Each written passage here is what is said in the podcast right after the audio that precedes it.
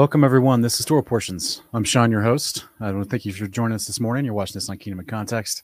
This is our weekly Bible study where we're digging into uh, Genesis to Deuteronomy. We also have a lot of companion passages that we feel complement and help expand the story. Today, we're going to continue searching out the rest of Genesis, chapters 48 through 50. It's going to be exciting. And we actually have a guest to join us today. Um, this is our brother Vader Bear. He's going to be joining us for reading and discussion today. Vader, you might have to mess with your mic. We can't hear you right now. Vader, can you hear me? We can't hear you. There we go. I'm so sorry about that, guys. Uh, hey, thanks for having me, Sean. It's a pleasure to be here and read these uh, Torah portions with you. Super excited for it. So, uh, yeah, thanks for having me here. Cool. Yeah. Thanks for joining me today, brother. My pleasure. All right. So, we are picking up Genesis chapter 48. We're still in the story of Joseph reigning as vice president, basically, of Egypt. And uh, his, he's now moved his whole family, Jacob and all his brothers, down to the land of Goshen. And I think this is where we pick up today. So, you're the uh, guest of honor today. Do you want to take up and read the first chapter? Yeah, absolutely. So, we're in uh, Genesis 48, uh, 1 through 5. And then it says, Sometime later, Joseph was told, Your father is ill. So he set out with his two sons, Manasseh and Ephraim, uh, when Jacob was told, Your son Joseph has to come with you, Israel rallied his strength and sat up in bed.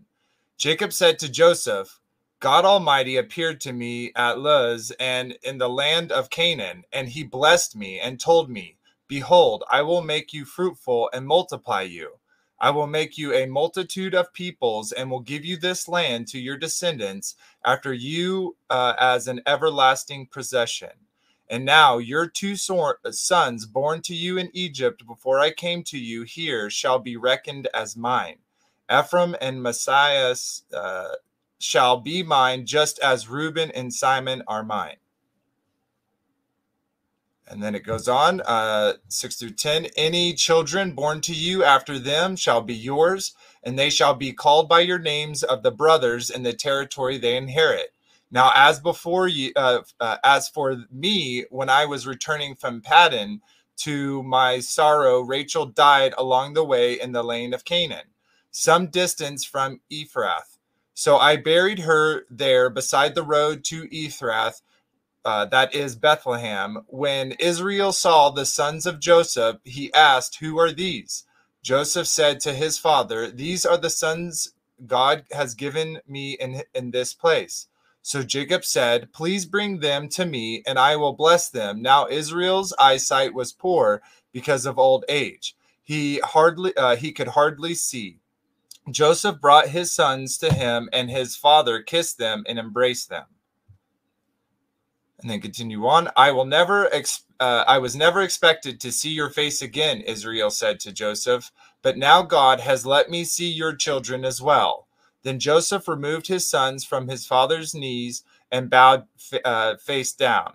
And Joseph took both of them, Ephraim in his right hand towards Israel's left hand, and Manasseh in his left hand toward Israel's right hand, and brought them close to him. But Israel stretched out his right hand and put it in the hand of Ephraim the younger. And crossing his hands, he put the left hand on Manasseh's head, although Manasseh was the firstborn.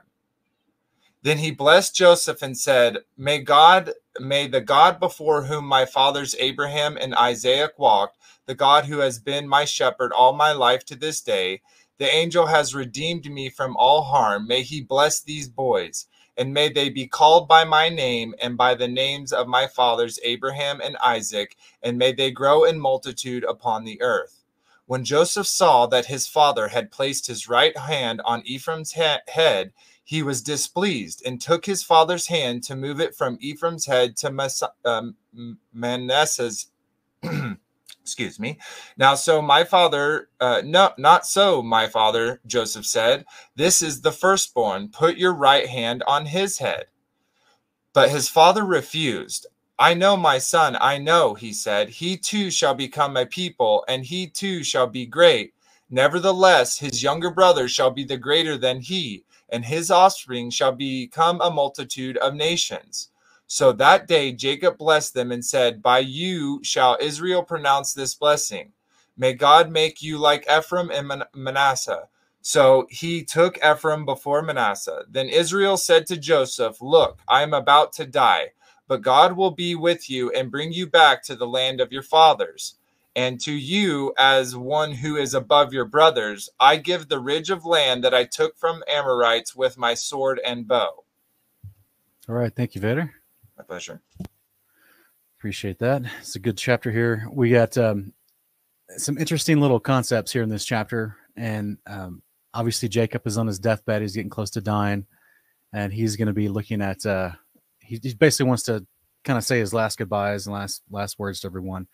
Um, this is a kind of going back to the promise we read a few chapters ago, where the angel of the Lord, through you know, God through this angel told Jacob, um, "It's okay that you go down to Egypt. You're going to die there. Joseph's going to close your eyes, but he'll bring you back and bury you here in the land of Canaan. So don't worry. And so um, that was just a good reassurance for Jacob. Now some of that prophecy is uh, coming true in Jacob's life. He's getting a little older. He's about to die, and um, just as a summary goes here for everyone following along, just to, just as a reminder, guys, you can get these uh, these Torah portion slides and these breakdowns for free at our Patreon. The, the link is in the video description below. Um, you actually do not have to be a Patreon to go and download these PDFs of these if you want to keep them for your own personal studies at the house. Um, so you guys can get that at Patreon. Uh, it's the link in the description.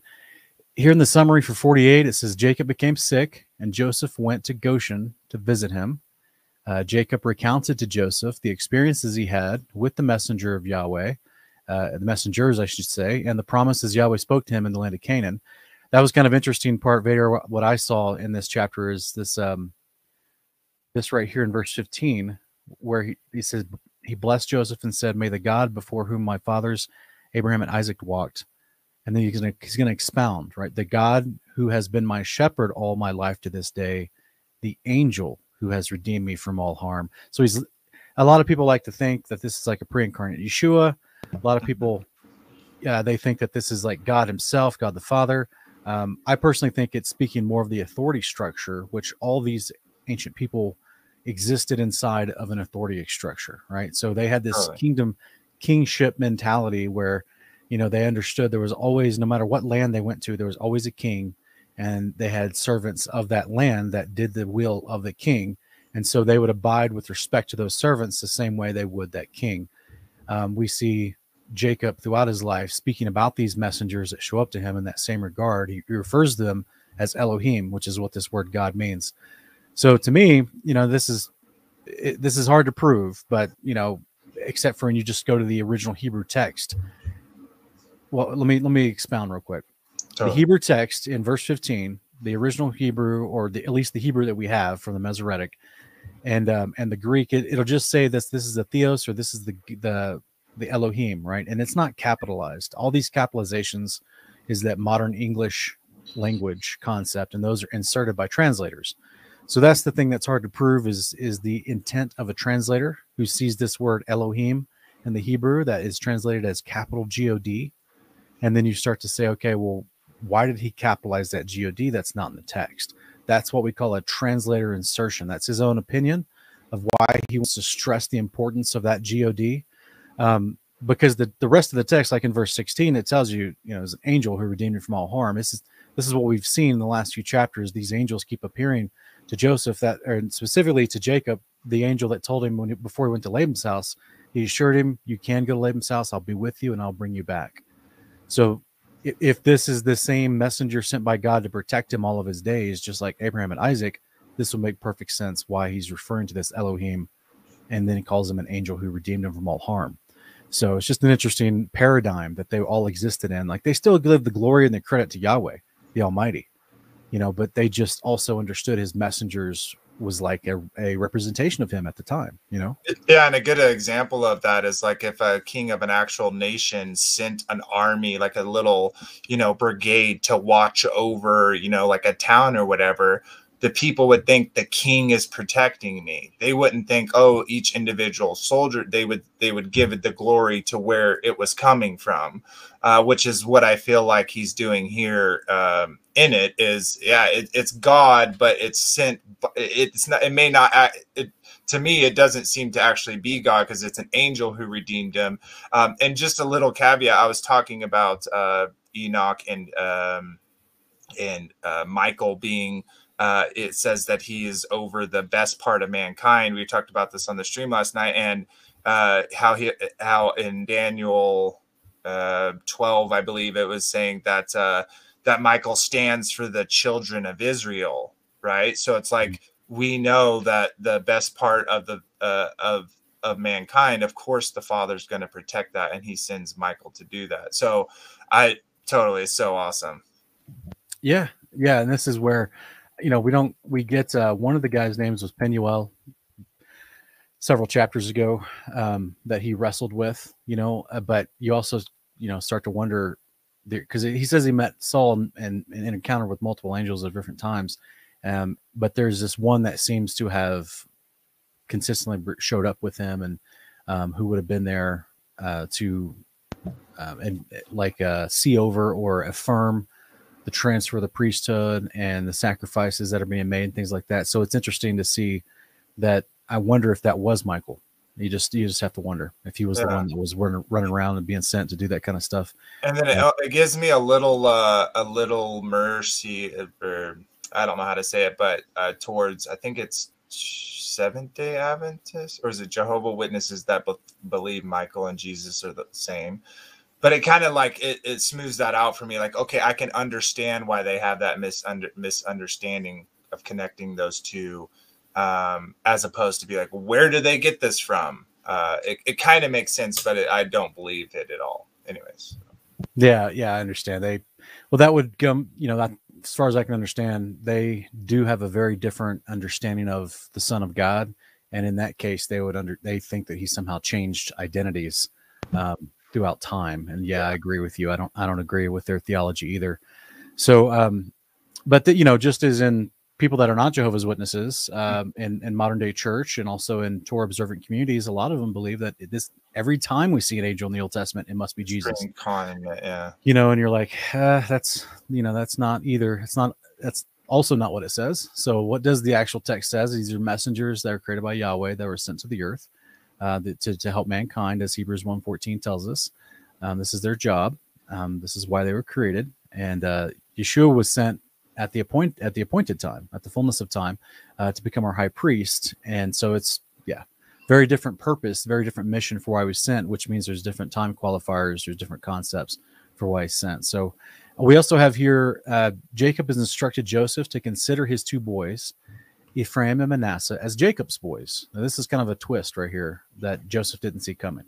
Joseph's future sons will inherit land with Manasseh and Ephraim's portions in the land of promise. So, what Jacob is doing here is he's saying, Look, I want you, you know, he's got this a portion land that he knows he's going to be delving out to the to the 12 tribes but he actually says, but because Jacob, or excuse me, because Levi is actually not going to receive its own a portion of land, it's going to be spread out in the midst of the other tribes. Um, well, then you've got an open spot, so to speak. So Ephraim throughout Scripture is commonly associated with Joseph. It's kind of interchangeable. Joseph and Ephraim is the same land portion, but then that leaves an opening of land that is given to Manasseh that fills up the 12 portions of land. And so this is where Jacob tells Joseph, look, these two boys if you've had, Ephraim and Manasseh, just consider them as mine because I'm going to give them a land of a promise, uh, a portion in the land of promise. Any boys you have after this, they be considered yours, and then they'll get they'll inherit land within Manasseh and Ephraim's territory. So it's just an interesting way that Jacob was doing this, and I think the only reason he would do this was because of what we talked about in previous portions, where the Book of Jubilees in chapter 32 tells us the angels that encountered Jacob they actually gave him tablets from heaven explaining to him what would befall his sons till the end of the age. And so this was kind of interesting that he would know. It seems like this would be the best place where he may have gotten that kind of direction to know how to do this. Um, that's just my thoughts. What about you, brother? Any thoughts on that? Yeah, that's really interesting. Um, now, I did uh, start on Jubilees like I told you would, so I'm not I'm not quite there. I'm really soaking it in because it's quite a bit of you know, di- like I, I almost am like reading it and then going back to scripture and being like, whoa, whoa, you know, type Yeah. of deal. So um, it's a it's a slow process, but it's been pretty fulfilling. Um, but uh, yeah, I one thing about that that kind of stuck out to me when when I was reading it um, is how uh, like uh, Joseph came and was like, you know, like, no, this that you got the wrong people, and he's like, no, no, no, chill, I don't got, I don't have the wrong, and it actually kind of gave me uh chills because it was like like i see that that as a father like no like that this is my firstborn. Um uh but then like the the humbleness of the way that uh, he answered him was so beautiful. So but specifically with an angel coming and t- telling him what will befall him that kind of makes that even what i was saying a little bit deeper um knowing the blessing. Uh so we're i have a question. Do you think he got the the insight before this blessing or after the blessing? Uh, it would be before if Jubilees 32 that because Jubilees 32 was like uh, approximately I think almost 20 years earlier because um because that was when he saw the the ladder going to heaven, the angels ascending and descending. Okay okay So that that was in the in the area of Bethel. So if I'm remembering correctly, and I believe this is what he passed on the priesthood to Levi. So yeah, it was definitely before this because this is at the very end of Jacob's life. He's about to die. He's about to die. Okay. Yeah, because that's Yeah. interesting. Because knowing him, knowing what he knows is going to befall his brothers, it's almost like, or his his sons, not his brothers. That that kind of act of like, no, this is the blessing. Um, it's kind of interesting. It was like he was trying to correct it, but Israel knew the correction, like knew the way it should have been, and Joseph was like trying to kind of do it his way almost. Yeah.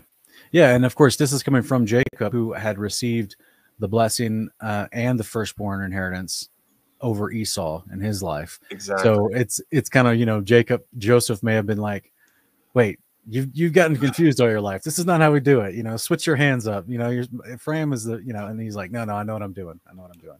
So it's kind of interesting that it's Jacob chosen to do this to Manasseh and Ephraim because that's kind of what ended up happening in his life as well. So we also have that um, because Jacob laid his hands on Ephraim, Manasseh, and blessed Manasseh over Ephraim, which is opposite of the tradition of the firstborn.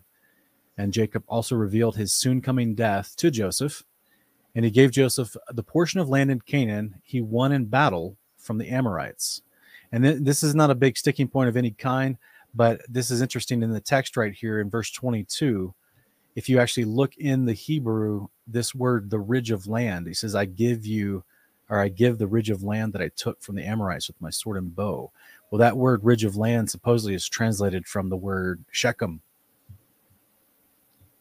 which I think is interesting, right? We had an entire chapter about Shechem and all the deeds that went down there and how they those people uh, stole Dinah and kidnapped her, raped her, and you know Simeon and Levi went in and just killed everybody, took all their possessions and everything, and and um, so I, I I've wondered, and it's hard to again, this is another hard thing to prove because the the words sound similar. Mhm. Um, it can mean a ridge of land, but it all that could be the literal name of why they named that town Shechem because it could have been a hillside on a ridge of land. So it's interesting to me that um, it's this this says a ridge of land instead of calling it Shechem. It's up for debate either way. Um, it's interesting that he's we don't actually see this battle that he took with the sword and bow from the Amorites because the story of Shechem is that Simeon and Levi went and took it Mhm. but I think it's fascinating that there's there's actually some interesting stuff here, and this leads us into one of our special segments. Come, let us reason together.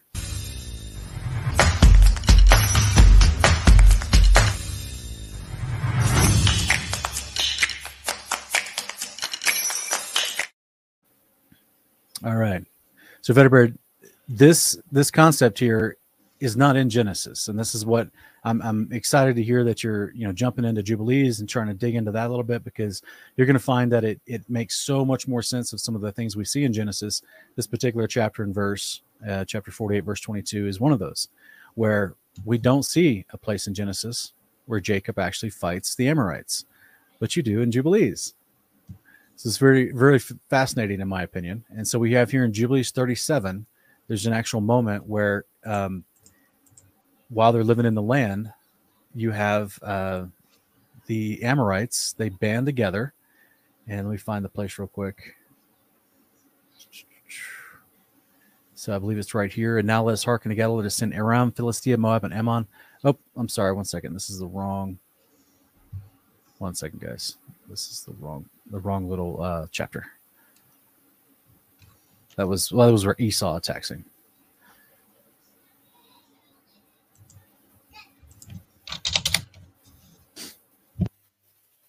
Go to this right chapter here.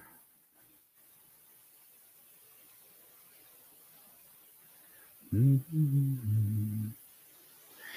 Yeah, so basically the uh, the Amorites are in. Oops, sorry, my internet's running really slow. Real, I don't know why. The Amorites are um, they're not happy with Jacob for whatever reason, and they try to attack him and and steal from him. Let's see if I can go to this real quick. Oh, sorry, it was 34. And here we go. All right. So here in 34, Jubilees 34 talks about the sixth year of this week in the 44th Jubilee. Jacob sent his sons to pasture their sheep and his servants with them in the pastures of Shechem. So this is in that same region, right? Just as we're wondering about this, this translated word. The seven kings of the Amorites assembled themselves together against them to slay them, hiding themselves under the trees to take their cattle as prey. Jacob and Levi, Judah and Joseph were in the house with Isaac their father. So this is even before Joseph was was sold, right? So this is he's still uh, under 17 years old at this point. So he's still a teenager. Um, and it says they could not leave him, and Benjamin was the youngest, and for this reason remained with his father. And there came the kings of Taphu, of Erisah, of Sargon, of Selo, of Gaz, and the king of Betharon, king of Menasakert. Now, these are all Greek translated to English transliterated words. That's why they sound so weird. But all those who dwell in these mountains and who dwell in the woods in the land of Canaan. So this this is like the entirety of this region assembled itself together and was like, we need to take out this family of Jacob. And that's just crazy to me.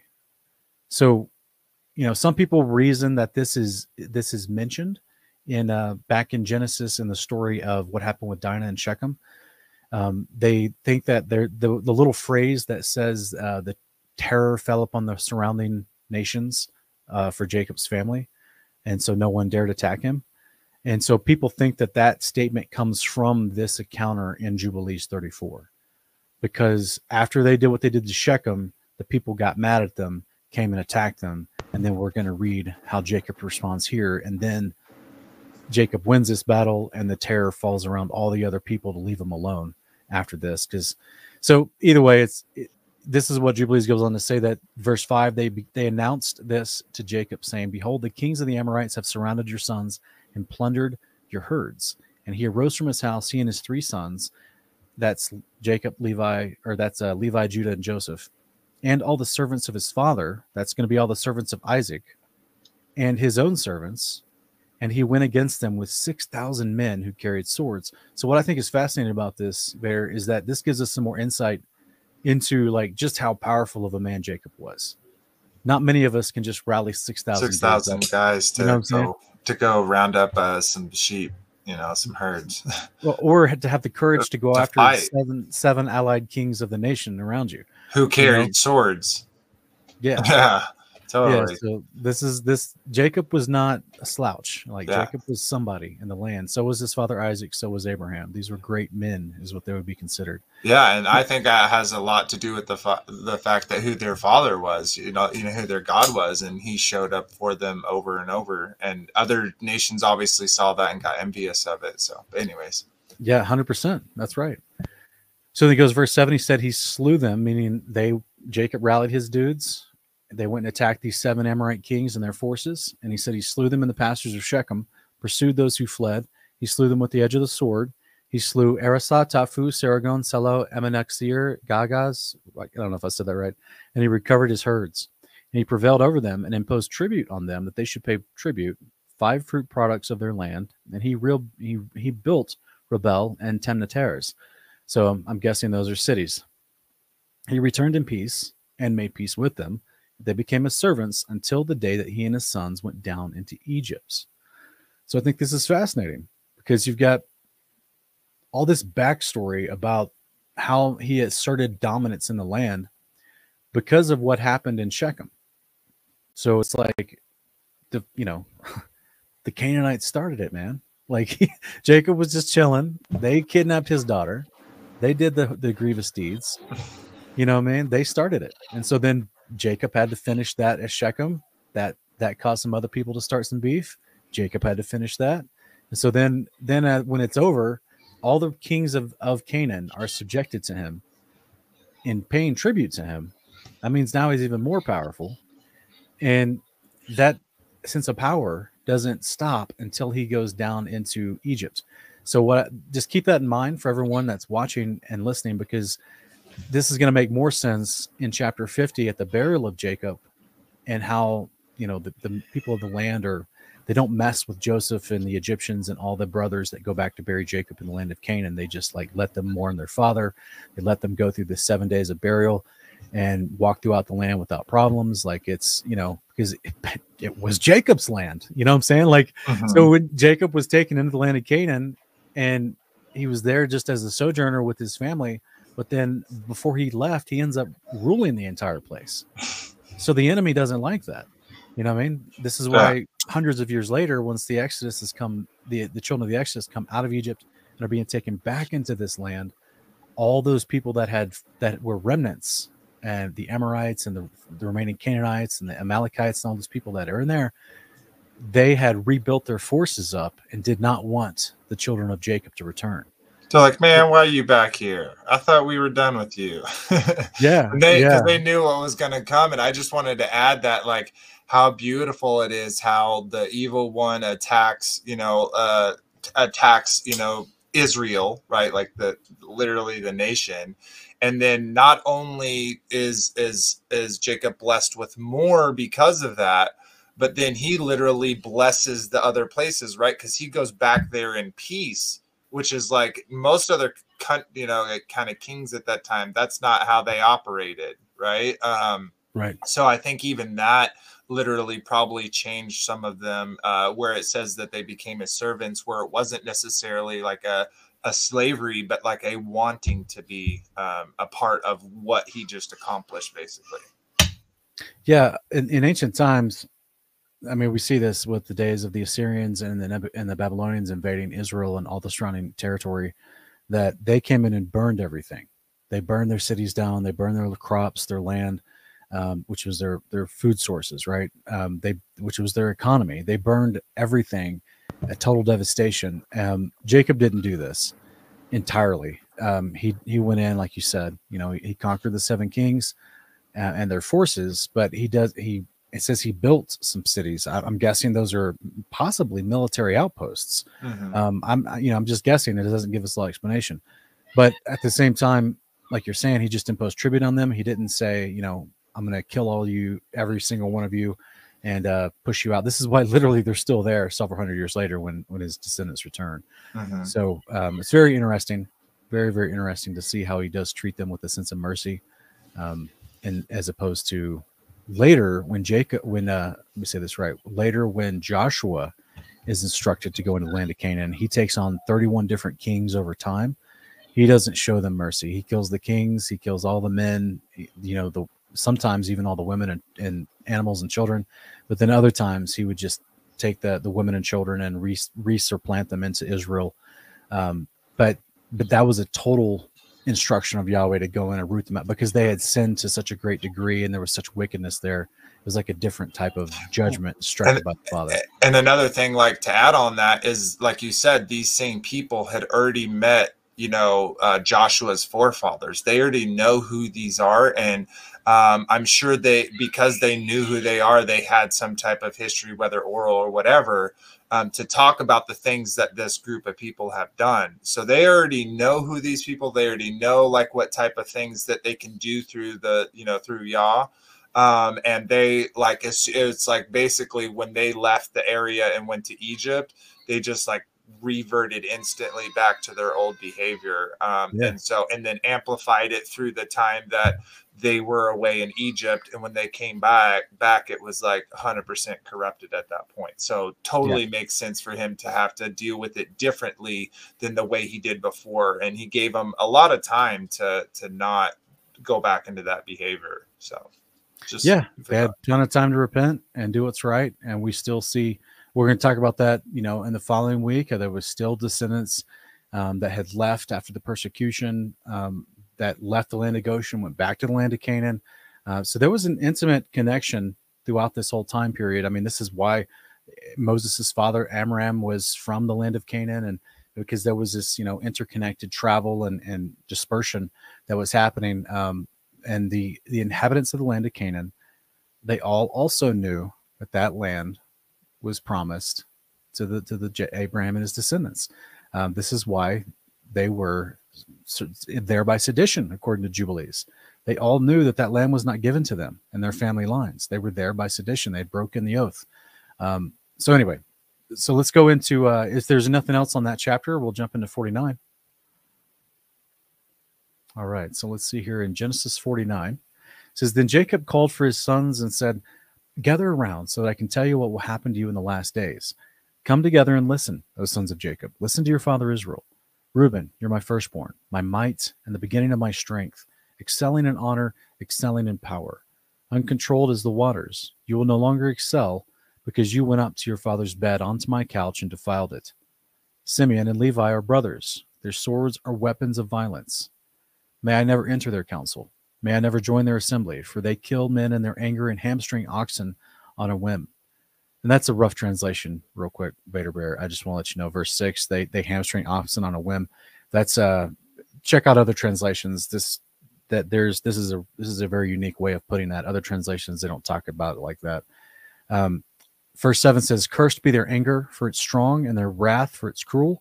I will disperse them in Jacob and scatter them in Israel. Judah, your brothers shall praise you. Your hand shall be on the necks of your enemies. Your father's sons shall bow down to you. Judah is a young lion, my son. You return from the prey. Like a lion, he crouches and lies down, like a lioness who dares to rouse him. The scepter will not depart from Judah, nor the staff from between his feet, until Shiloh comes, and the allegiance of the nations is his.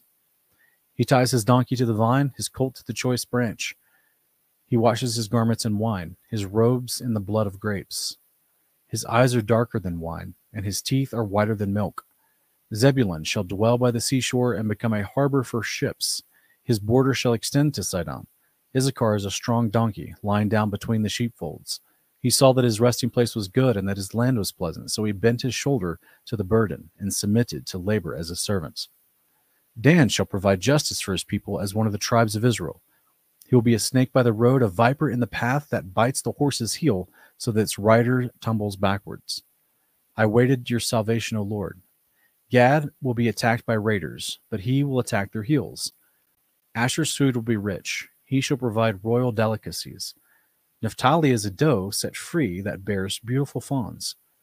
Joseph is a fruitful vine, a fruitful vine by a spring, whose branches scale the wall. The archers attacked him with bitterness. They aimed at him in hostility. Yet he steadied his bow, and his strong arms were tempered by the hands of the mighty one of Jacob. In the name of the shepherd, the rock of Israel, by the God of your father who helps you, by the Almighty who blesses you, with blessings of the heavens above, with blessings of the depths below, with blessings of the breast and the womb. The blessings of your father have surpassed the blessings of the ancient mountains and the beauty and the bounty of the everlasting hills. May they rest on the head of Joseph, on the brow of the prince of his brothers.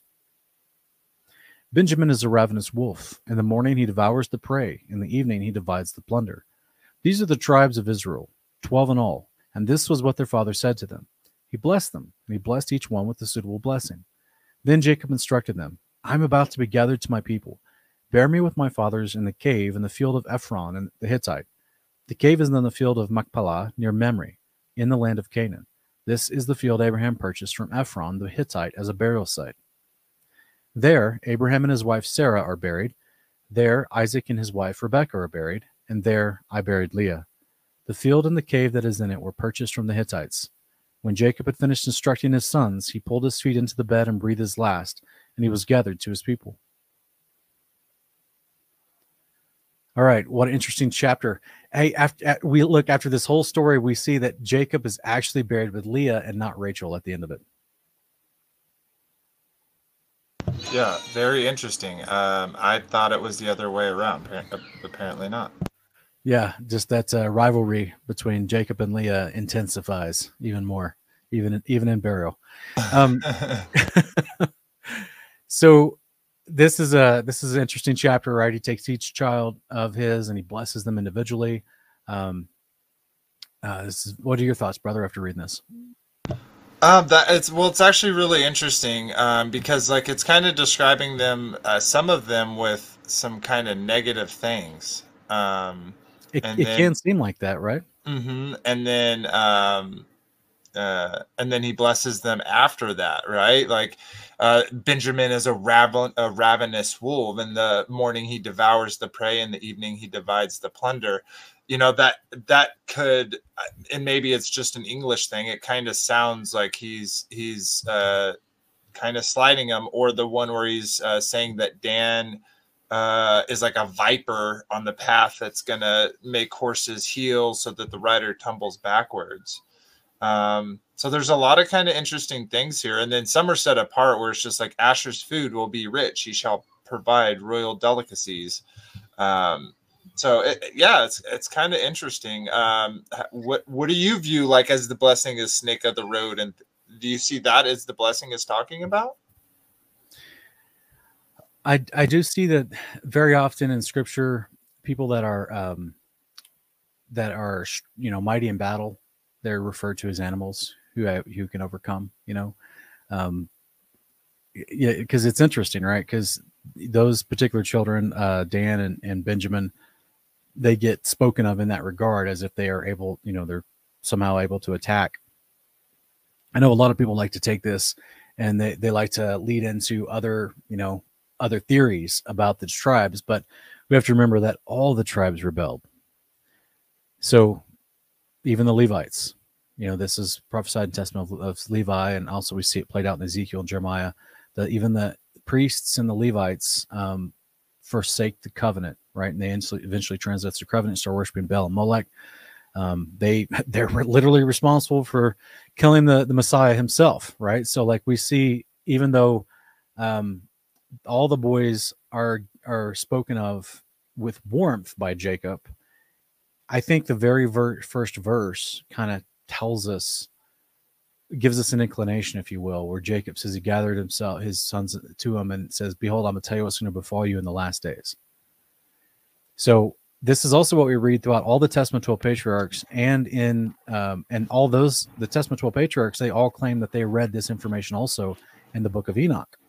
That each of their tribes would transgress and fight each other at different times and transgress the covenant, but you know some of them would be faithful and and they would still be to take part in the resurrection later so it's interesting that i've always wondered why does jacob tell him hey was going to be before in the last days but then we have these little cryptic statements that he mm-hmm. gives for each tribe that's not it's not even like a big paragraph it's like just one or two lines it's like a little tweet he gives them each you know and you're like that's not a lot man like i just feel like there's more conversation we don't get here like this is a weird summary you know uh, like with Reuben at the very beginning, he, he's praising Reuben for his strength and how great he is, but then he's like, "But you're not gonna you're not gonna excel in that strength because you took my you took Bilhah basically, mm-hmm. right?" So it's it's interesting to see like this.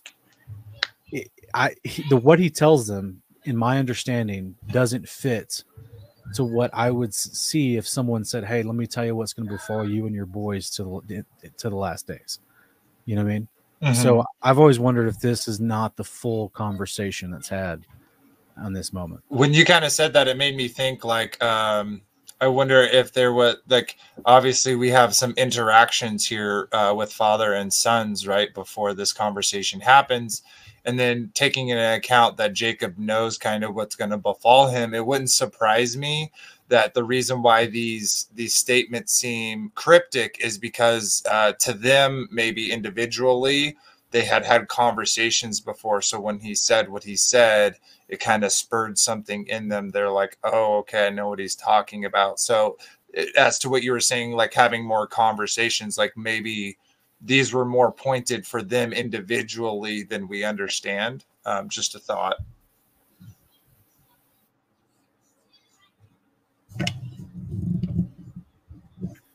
Yeah, sorry, brother. Um, no. Yeah, it's it's this is a highly debated chapter by people all throughout time uh, because of the way it's it's it seems so cryptic and and so uh, so difficult in some regard. But um, I would suggest anyone studying at the house, and we did this last year in the Torah portion cycle where we reviewed more of the Testament of the Twelve Patriarchs, and I would suggest reading those accounts by each individual patriarch because they talk about how they all had studied the book of Enoch and they all knew that their tribes, good and bad, that was going to happen down the road, um, which would have been consistent with what Jacob would have been told as well, because he also had the book of Enoch. It says that in Jubilees 44. He passed it down to Levi. Uh, it in Jubilees chapter 21, Abraham passed it down to Isaac and Jacob, you know. So it's interesting that um, now, is it the same exact book of Enoch we have today? I don't think so Yeah.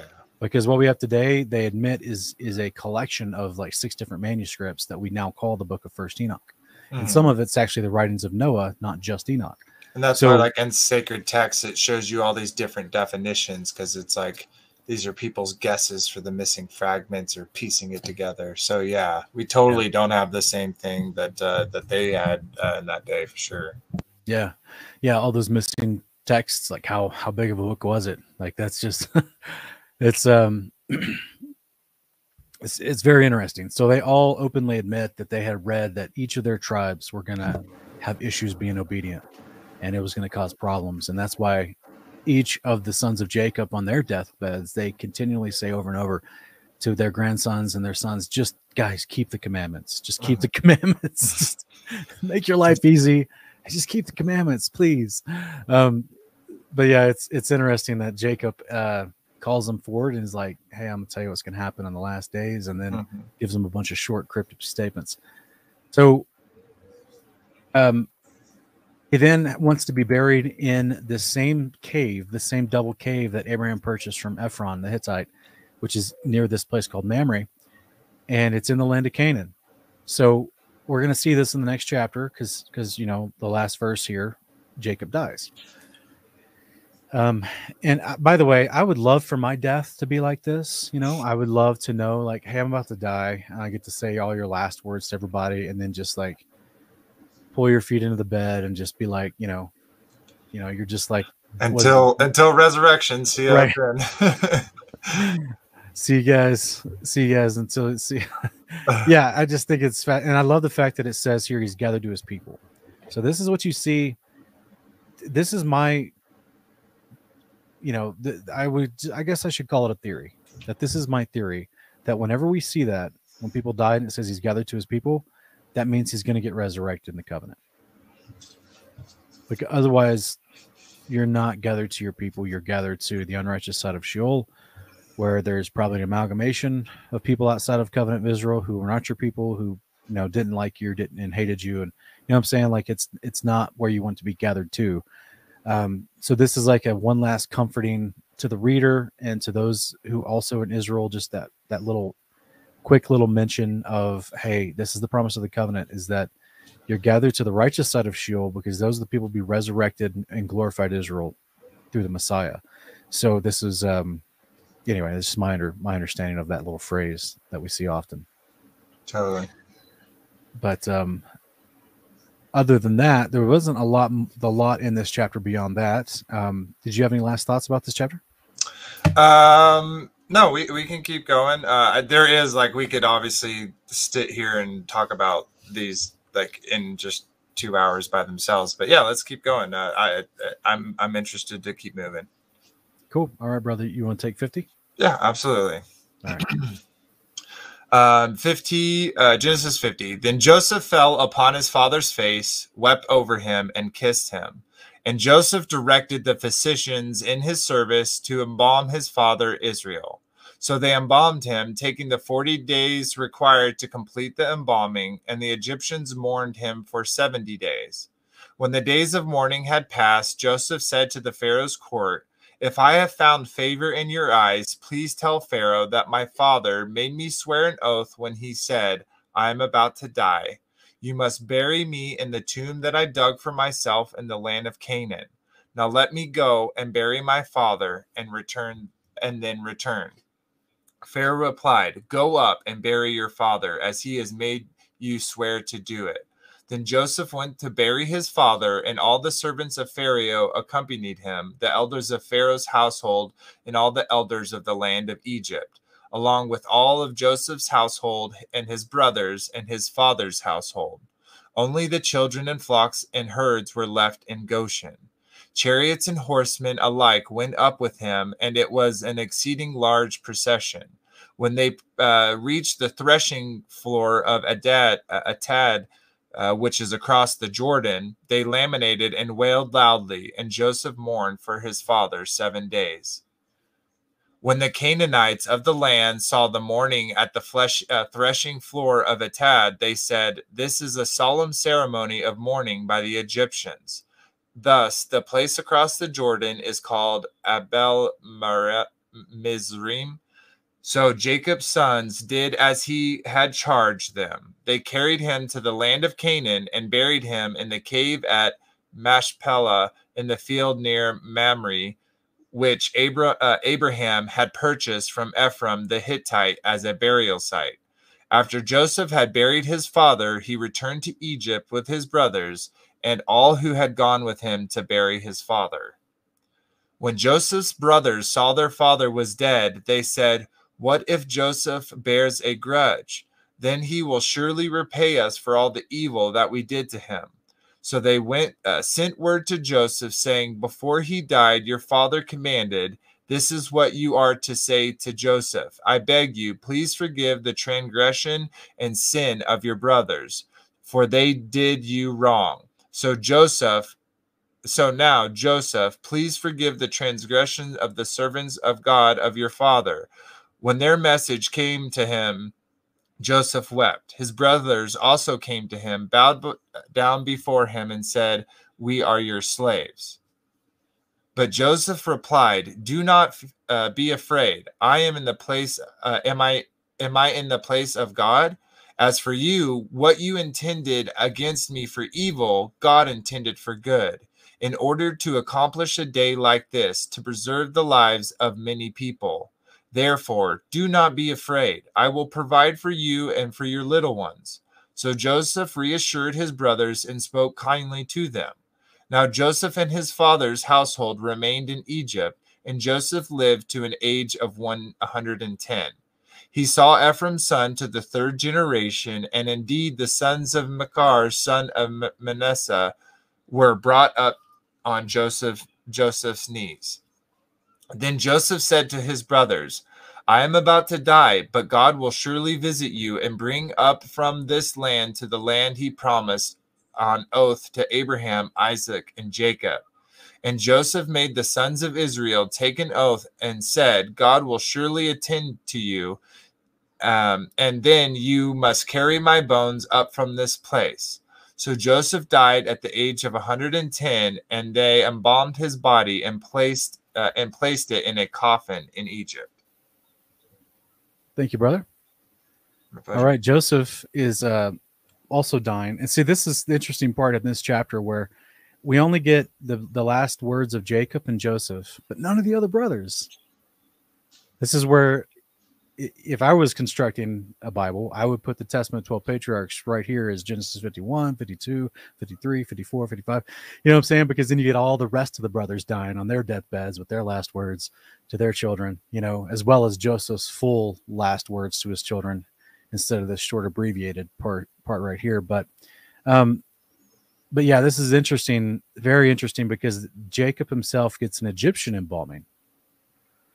Like, you know, classical mummified wrapped embalming you know like we see the we just normally people don't think about that when they think of like people in the bible mm-hmm. you know mm-hmm. as far as as far as ancient egypt um, but apparently he got top top notch embalming so what it makes me think of vader is where is this cave ah, i know right because you know, they- like you would know that it was Joseph too, right? Because like they'd Yeah. probably have hieroglyphs of his many colors and him, you know, like they'd have like his whole life right there in you know engraven stone. That would be so amazing to see. Oh my gosh! Yeah, think about this cave. It's got Abraham in it. It's got Isaac, Jacob, Joseph, all the other boys, Leah.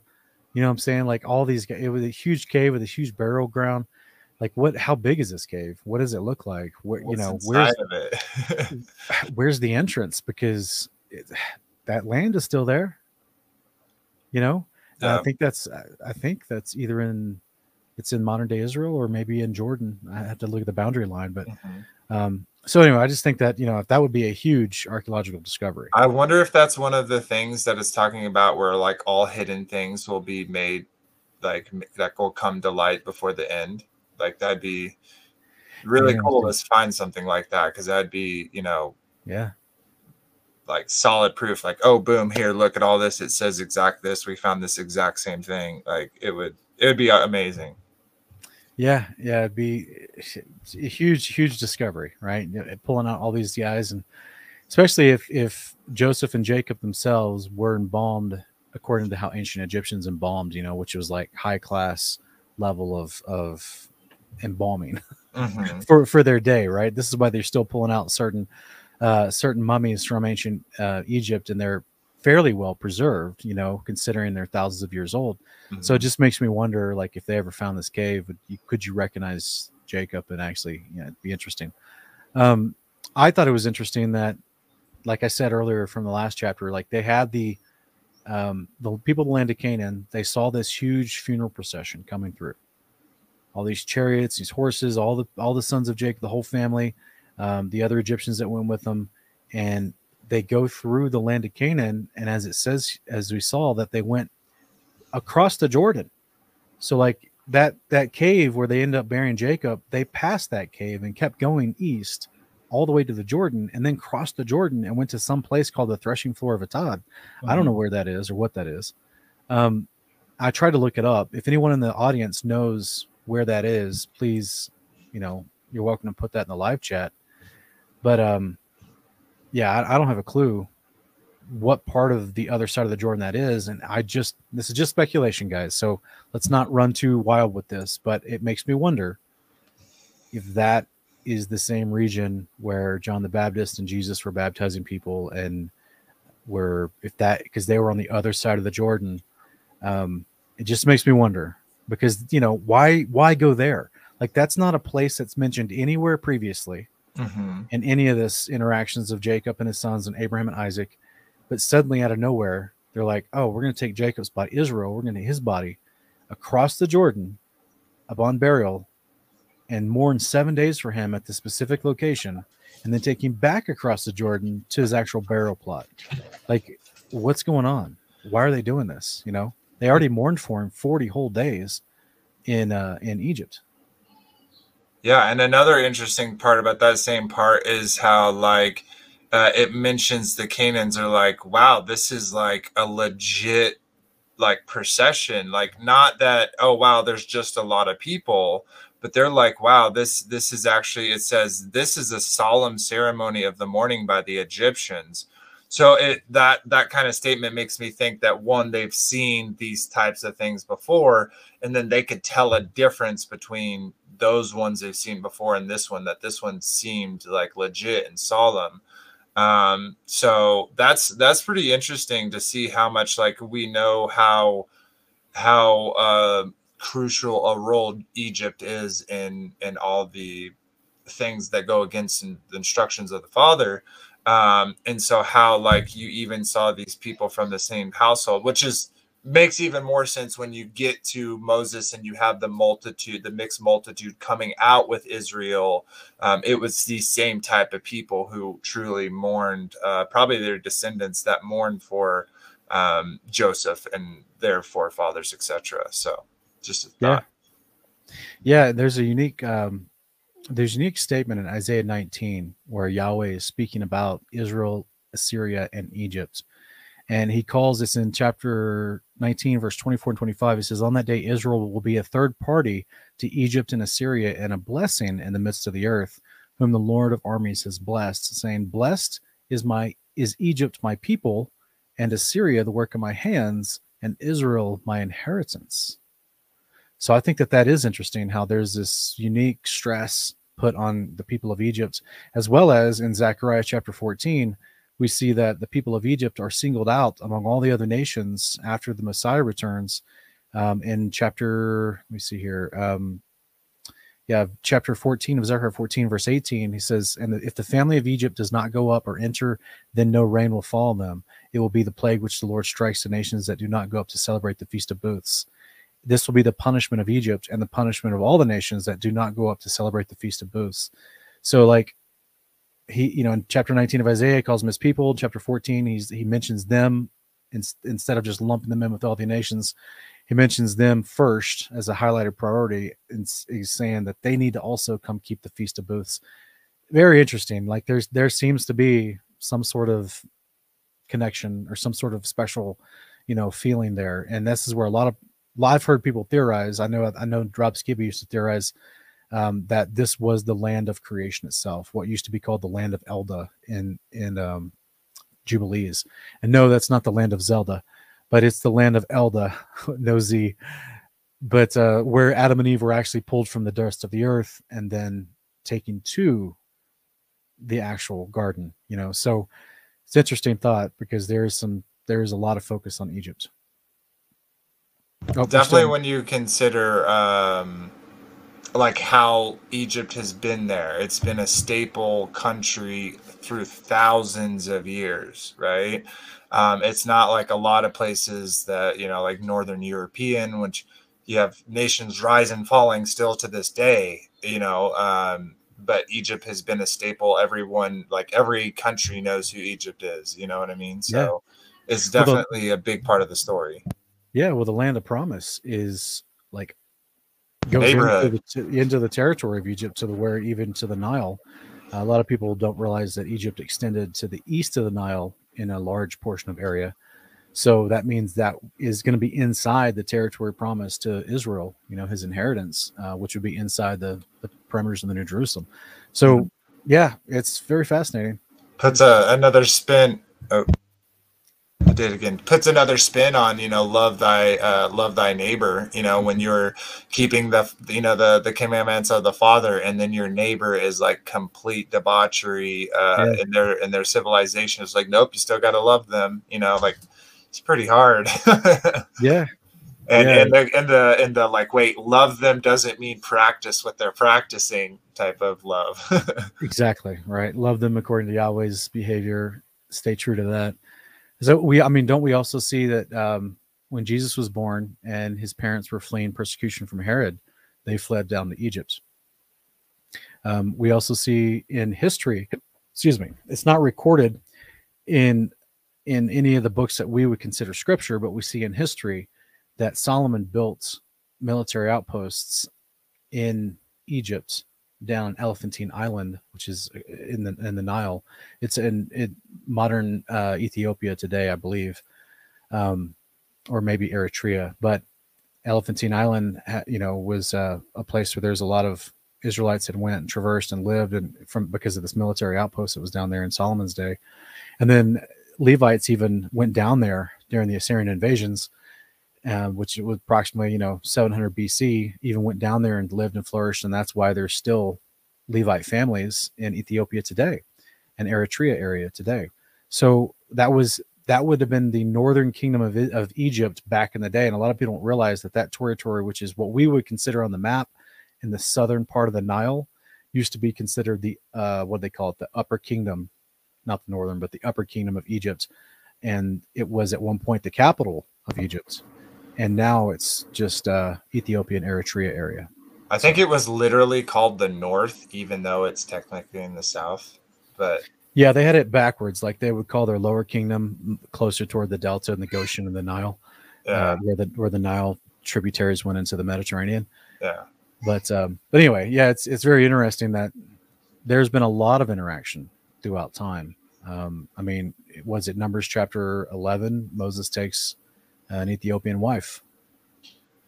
You know, that she would have been from Egypt's area. And you and you just mentioned uh, you know the Ethiopians uh, like the descend the line the of Levi. Uh, and specifically, Levi was given the Book of Enoch, and the uh, Ethiopians still have the Book of Enoch inside their canon. So, Yeah, very interesting. Absolutely. Absolutely. It's fascinating. So much history there that I'm sure when we all get to the resurrection, like it's we're just gonna be amazed at just how how much that we haven't been told, you know, how much we didn't know. So it's just gonna be amazing. For word nerds like me, it's gonna be amazing. I'm gonna be excited about that.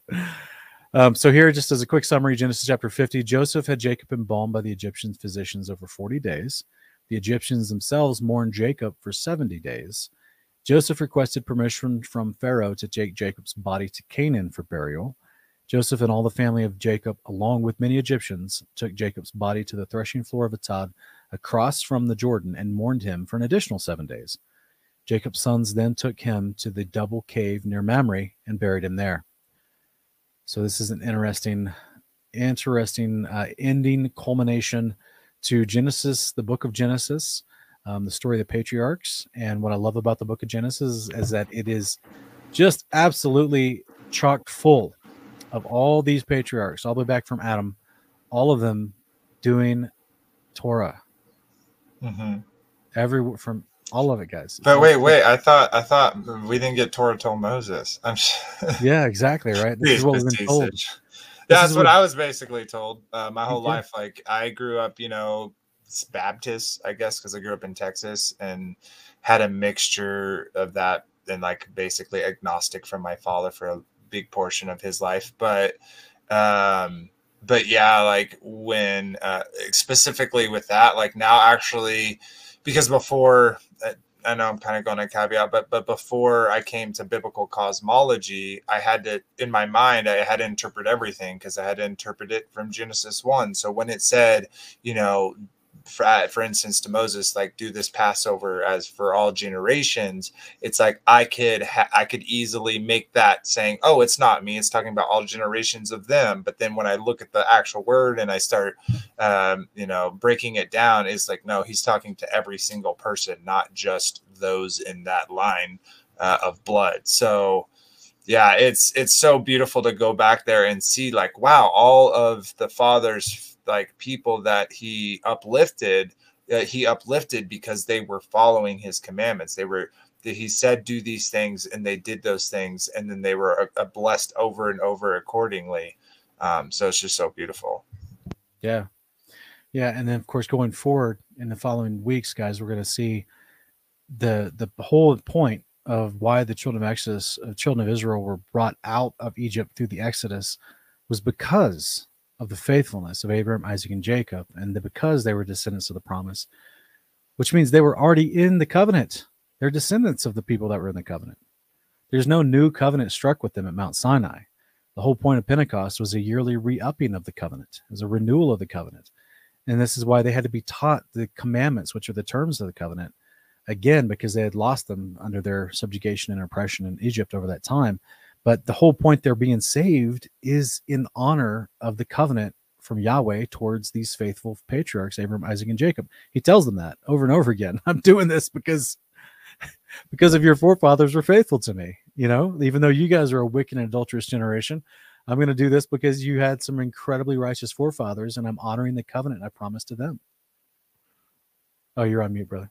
I'm so sorry. Yeah, he's a God of his word, so he Yeah. has to do that. It's like he's like, hey, y'all are getting blessed because of what your forefathers did, not because of what y'all are doing. Um, And that's that's very cool that he he kind of shows that. Then I think that kind of gives Moses and Aaron a little kind of kick, like, hey guys, y'all need to change up, right? And then we still see them struggle. Like they see the Red Sea part, and then they're like, "Oh, let's let's let's make this golden calf." So uh, it's crazy. And and like we were talking about Egypt, like before, how like we were seeing this beautiful thing, and how um, it was used to bless Joseph and all save all those people. Like all that happened for you know that one act of uh, basically hate from his brothers um, but then to see them kind of grow in the heart and then here we're what 400 years later and we see that they're completely subjugating that type of lifestyle to, to live with the father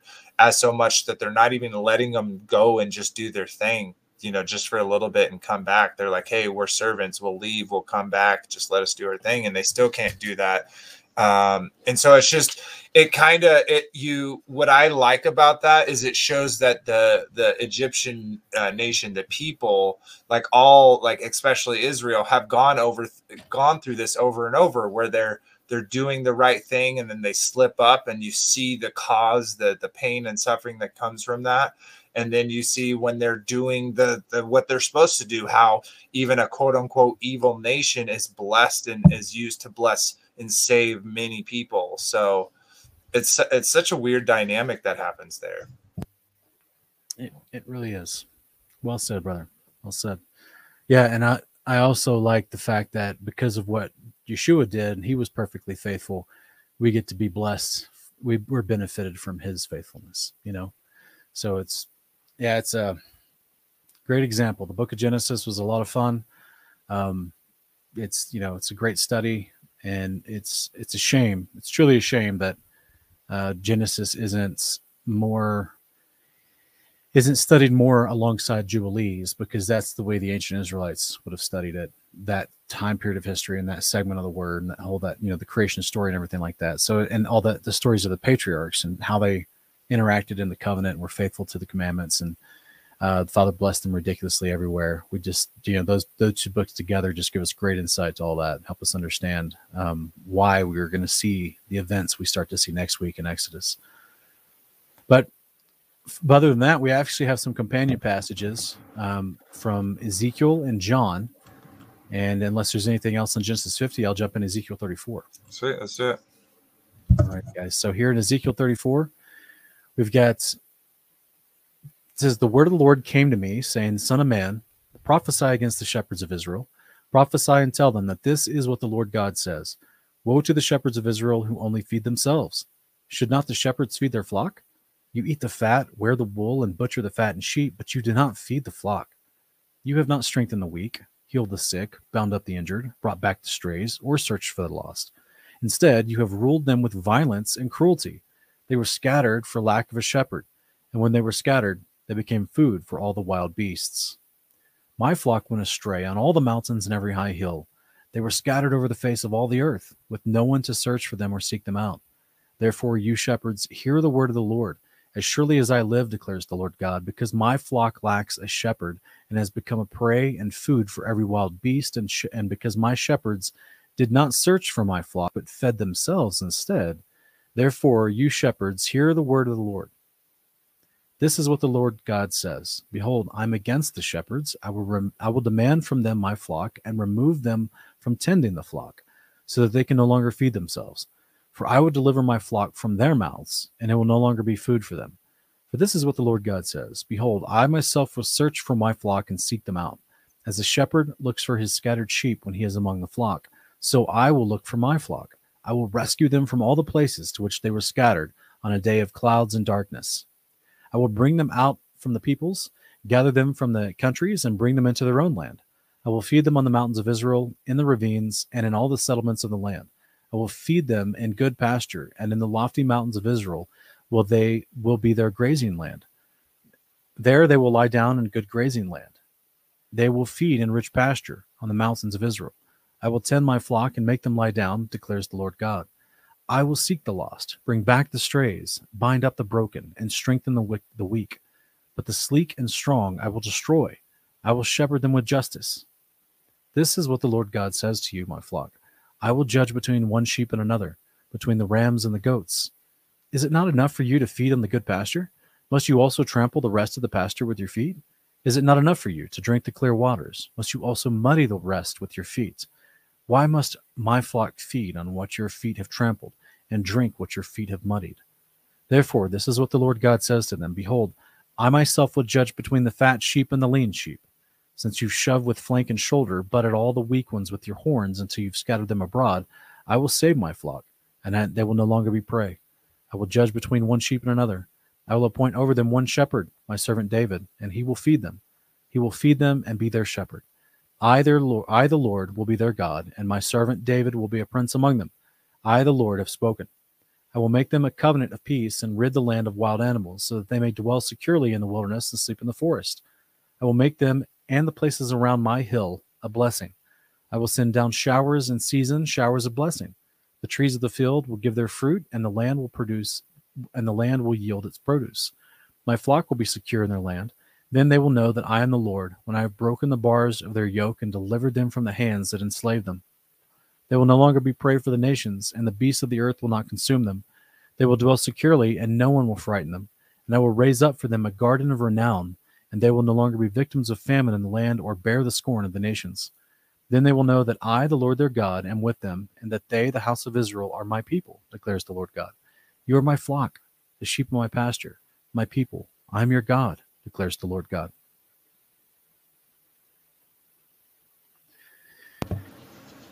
Big chapter, a lot of good stuff in here. Oh yeah, A lot of good gave stuff. me, in here. gave me chills for sure. Because like, like the difference about our shepherd is that our shepherd like knows us all by name. He knows us all by spirit and heart. Right? It's not like he's using this example of like actual sheep in a field and a shepherd. Um, but it's so much deeper than that. But it's still a beautiful thing because he's saying like like it, it is an actual big thing to have one sheep missing you have 99 and then to leave them to go find that one sheep and i feel like this is also kind of a big warning for those that uh you know would would would kind of consider themselves shepherd of people how it's like hey you better make sure that you're taking care of them and not yourself because if they're like if you're all fat and they're not eating like that's a big problem you know if you're Yeah. clothed or with their wool and they're cold and you're not feeding them that's a big problem and uh yeah it's it's kind of a it's kind of a like hey this is kind of a ego check kind of thing Yeah, absolutely. And this here in Ezekiel's day, um, this is when, you know, I don't know exactly when Ezekiel 34 was written in the lifespan of Ezekiel, but during his lifespan, over uh, three different installments, Babylon deported the southern house of Judah into exile. And so that what uh, we see back in earlier chapters of Ezekiel is that the leaders, the priests, the rulers, the elders of Israel had transgressed the covenant. The Levites even also had transgressed the covenant to the point where they were unfaithful shepherds over Israel. And they were fleecing the flock and not doing justice and abusing and ruling with, with violence and cruelty. And so it was, uh, they were also worshiping Baal as well. So like it was a problem, right? They had, they had gone astray. Their heart had grown cold due to lawlessness. yeah And so I think it's interesting that we have in the prophecy with in Genesis chapter 49 from Jacob to Judah talking about you know this this idea that the you'll have the rulership until Shiloh comes. hmm Well that we're going to see about that because right here in Ezekiel 34 Yahweh's promising through the prophet Ezekiel he's promising Israel I will like because of all this corruption that you're not treating your people right you're an unfaithful shepherd I'm going to send a good shepherd to you. And this is what this is expounding upon this this prophecy from Jacob to Judah that through his line you're going to see this Shiloh come, which is a which is an idiomatic phrase or reference pseudonym phrase for the for the Messiah, the great ruler over them that rules in peace. And so this is a you know Ezekiel is expounding upon what Jacob had already prophesied about this, and he's talking about the problem of their their leadership, which is they don't have good shepherds. They're scattering the sheep. They're causing them to go into exile and be invaded by the other countries because they're not leading them into the covenant behavior. Because that covenant behavior gave them the protection of Yahweh to be to stay within the the, the sheepfold and not be scattered by the you know the, the prey and not be considered prey. Um, so there's yeah, it's just a huge chapter here. We'll look at the summary real quick and kind of go through some of this here. Just talking about how Ezekiel received a word of prophecy against the irresponsible and unfaithful shepherds of Israel, which are the elders, priests, and rulers, who had led the people astray and caused them to be scattered amongst the nations. Yahweh promised Israel's scattered sheep that he will judge between the individual sheep and will gather them, regather them from the countries to his land on the day of the Lord. That was something interesting that I don't I don't know if you caught that or not. That was back in verse um, 12. As a shepherd looks for a scattered sheep when he's among the flock, so I will look for my flock. I will rescue them from all the places to which they were scattered on a day of clouds and darkness. So this is that just like Deuteronomy chapter 30, verse 4, just like Zechariah chapter 1, just like Matthew 24, 29.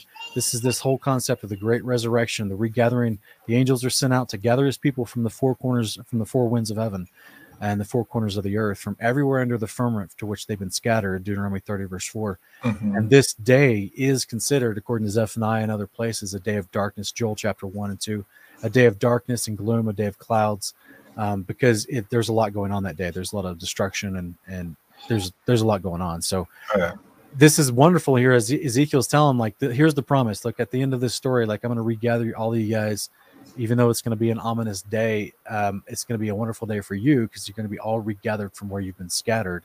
And so, this is just a wonderful promise that Yahweh is giving them um, all the way back in Ezekiel's day because it's always the same story, right? I mean, the resurrection is just part of the covenant, it's, it's, it's inherently built in. Uh, Yahweh also promised the scattered sheep of Israel he will appoint a ruler over them, a shepherd who will faithfully lead them in the authority of a king. And that's the idea of that Genesis 49 prophecy to, J- to Judah and his descendants is that the scepter of leadership will stay with them until Shiloh comes. Well, Shiloh is that reference to the Messiah. What happens when the Messiah comes? This is exact thing. All the sheep are uh, that are scattered are brought up uh, unto him. Well, I, I meant to say uh, in the first coming of the Messiah, Okay. we see Yeshua show up Mhm. the corruption of the Levites caused him to be falsely accused and murdered. And then he's resurrected and given the authority of king and high priest, even though he's taken to heaven. You see what I mean? So, and then the nation of Israel is uh, 40 years after they're destroyed by the Romans, they're scattered amongst the nations Mhm. to where they've lost authority over themselves.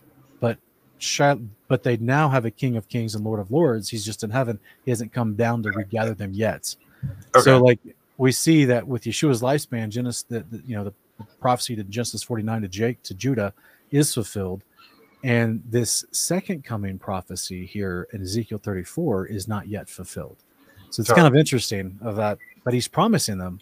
I know, I know the problem. Like I can see what's the problem in Israel. You got bad shepherds. I'm going to send you my good shepherd to you, and he'll become a king over you in the in this uh, in the moniker of David.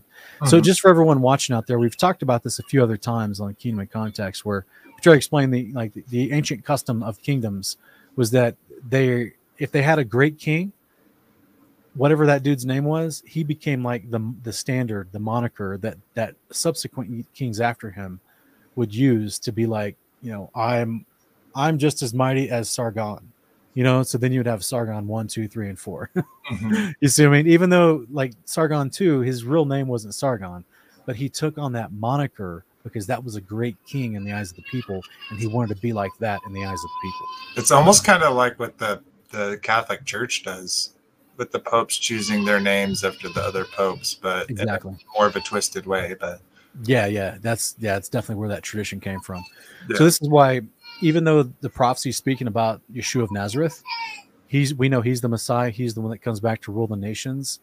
He's the one that is the good shepherd, as we're going to read in John chapter 10. But Yahweh is referring to him as my servant David will be king over you, will be prince over you.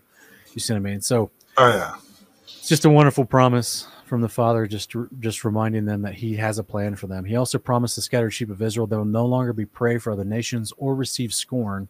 That also happens when they're glorified at the resurrection and put into a place of rulership underneath the authority of Yeshua.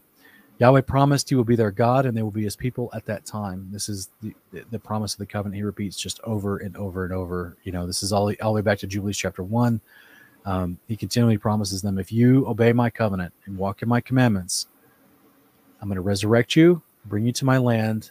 I will be your God. You will be my people. So, yes, we're still his people today, but we're practicing for all these promises to be fulfilled for us.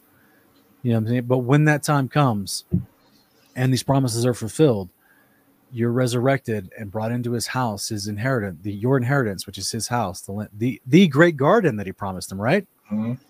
We, did we see that other? Um, did you see that verse? yeah. No, that was really cool. I thought about that because you had said in another time of like having uh, fruits of your own labor, um, and so when I saw that like that garden, I'm thinking about like um, because I think I, I don't at least in my and and what I hold is true. Like when we go to heaven, it's not like we're just going to be wispy things floating there, you know, humming a you know vibrant to to praise the Father. Um, though I think obviously there'll be worship. Like I think we'll still like use our hands and garden and stuff. Like I don't think he's gonna take all that away. I don't think yeah. um, that's the issue. So like thinking about that and how amazing it would be to be in that you know that wonder of this of this uh of this garden you know and um yeah. it's, it's raised up from renown like how beautiful is that like this thing must be pretty amazing to to get that kind of verbiage yeah well it's the new jerusalem right? It's going to be this amazing return of the garden of eden like we've tried to explain in multiple broadcasts um, previously where it's the kingdom of the garden that we see in genesis 3 that's retracted during the days of the flood. It's brought back down through the firmament, as we see in Revelation 21, as the New Jerusalem.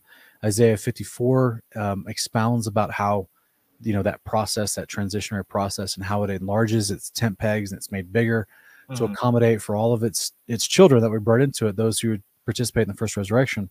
And so, therefore, this is this wonderful promise that you know a lot of people kind of skip over in the book of Ezekiel because they get to like the latter chapters of Ezekiel where it goes into great depth about the temple, you know, and so they they kind of forget that he's already promising them, "Hey, I'm gonna I'm gonna bring you into this wonderful place where the the animals will not try to attack you. Mm-hmm. You can just like as it says in I think it's what verse 25. Um, sorry, one second. Uh, yeah, I will make them a covenant of peace and rid the land of wild animals, so they may dwell securely in the wilderness and sleep in the forest. So, like right now, you can't just go out and sleep in the forest, guys. Like, yeah, I don't recommend anybody unless you got a tent and a fireplace and some protection. I don't suggest you just go out and just lay down in the forest and just chill. Like, you may not live very long. So, so like he's peaceful thing, right? To just be out in the in the forest and find a nice little cozy spot and just like, ah, I'm gonna sleep here and not have to worry about anything coming and hunting you down.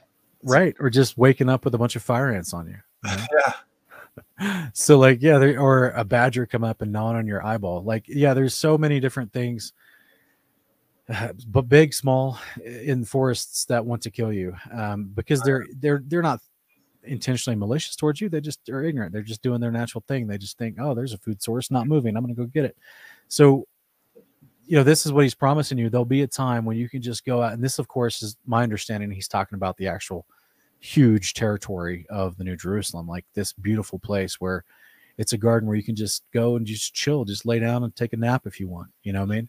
And what's kind of interesting is I, would like to kind of dive a little bit into this rid of the land of wild animals because it's like maybe he's he's they're not wild anymore. That's how he's ridding the land of wild animals. He's, he's going to be like, okay, wake up, wake up, wake up.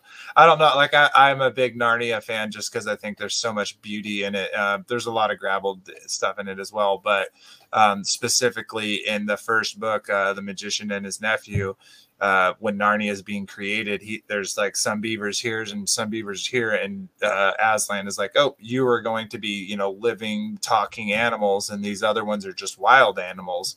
Um, so it kind of makes me think of that, and you know, going back to the garden and being able to to probably enjoy these creatures because these creatures aren't having to worry about us killing them and you know us being fearful of them etc so anyways i'm sorry for yeah. it but uh, no so, that's good. Yeah that's that's the idea. Is like that's something that we internally would love to all do but realize that you just have to prepare a lot of stuff just to go on a camping trip to where you can feel safe and be safe in a situation. And even still you'll have bears come through and, and ravage campsites for food and and like it's funny my uh my wife was camped in the in the colorado rockies a few years ago and she was telling me that uh, i think it was her and her mother they were up there camping and just the two of them and they were you know deep in the woods and they were going you know looking for crystals as well not the crystal digs.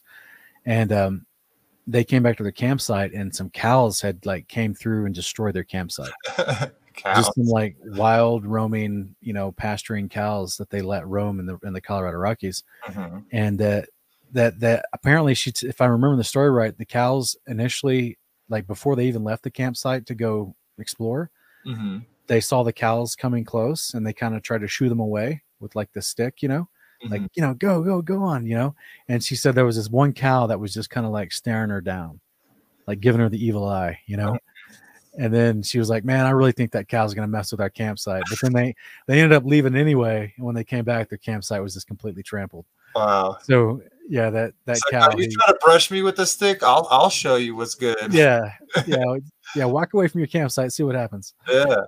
so like these animals they know to some degree like they know um, they have a sense of territory uh, they they have you know consistent trails and patterns they use to go find food Mhm. uh, to sustain themselves and their little ones and so you know the father's just promising just like adam and eve experienced in the garden of eden that this beautiful harmonious perfect concept of creation will be returned to where there'll be a covenant of peace in the land, just like we see in Isaiah chapter 11, right? The the baby can even play near the snake's hole and not have to worry, right? The the young child can lead the cow um, or hang out near the the wolf or the lion, right? And it's not going to be it's not going to be a big deal because the animals will know they can't hurt mankind. They're not going to hurt man. They won't be afraid of mankind anymore. That was one of the consequences, if you will, of the flood. It seems like. Yeah. Uh, it seems like after that time, the animals were told that they would fear man, and so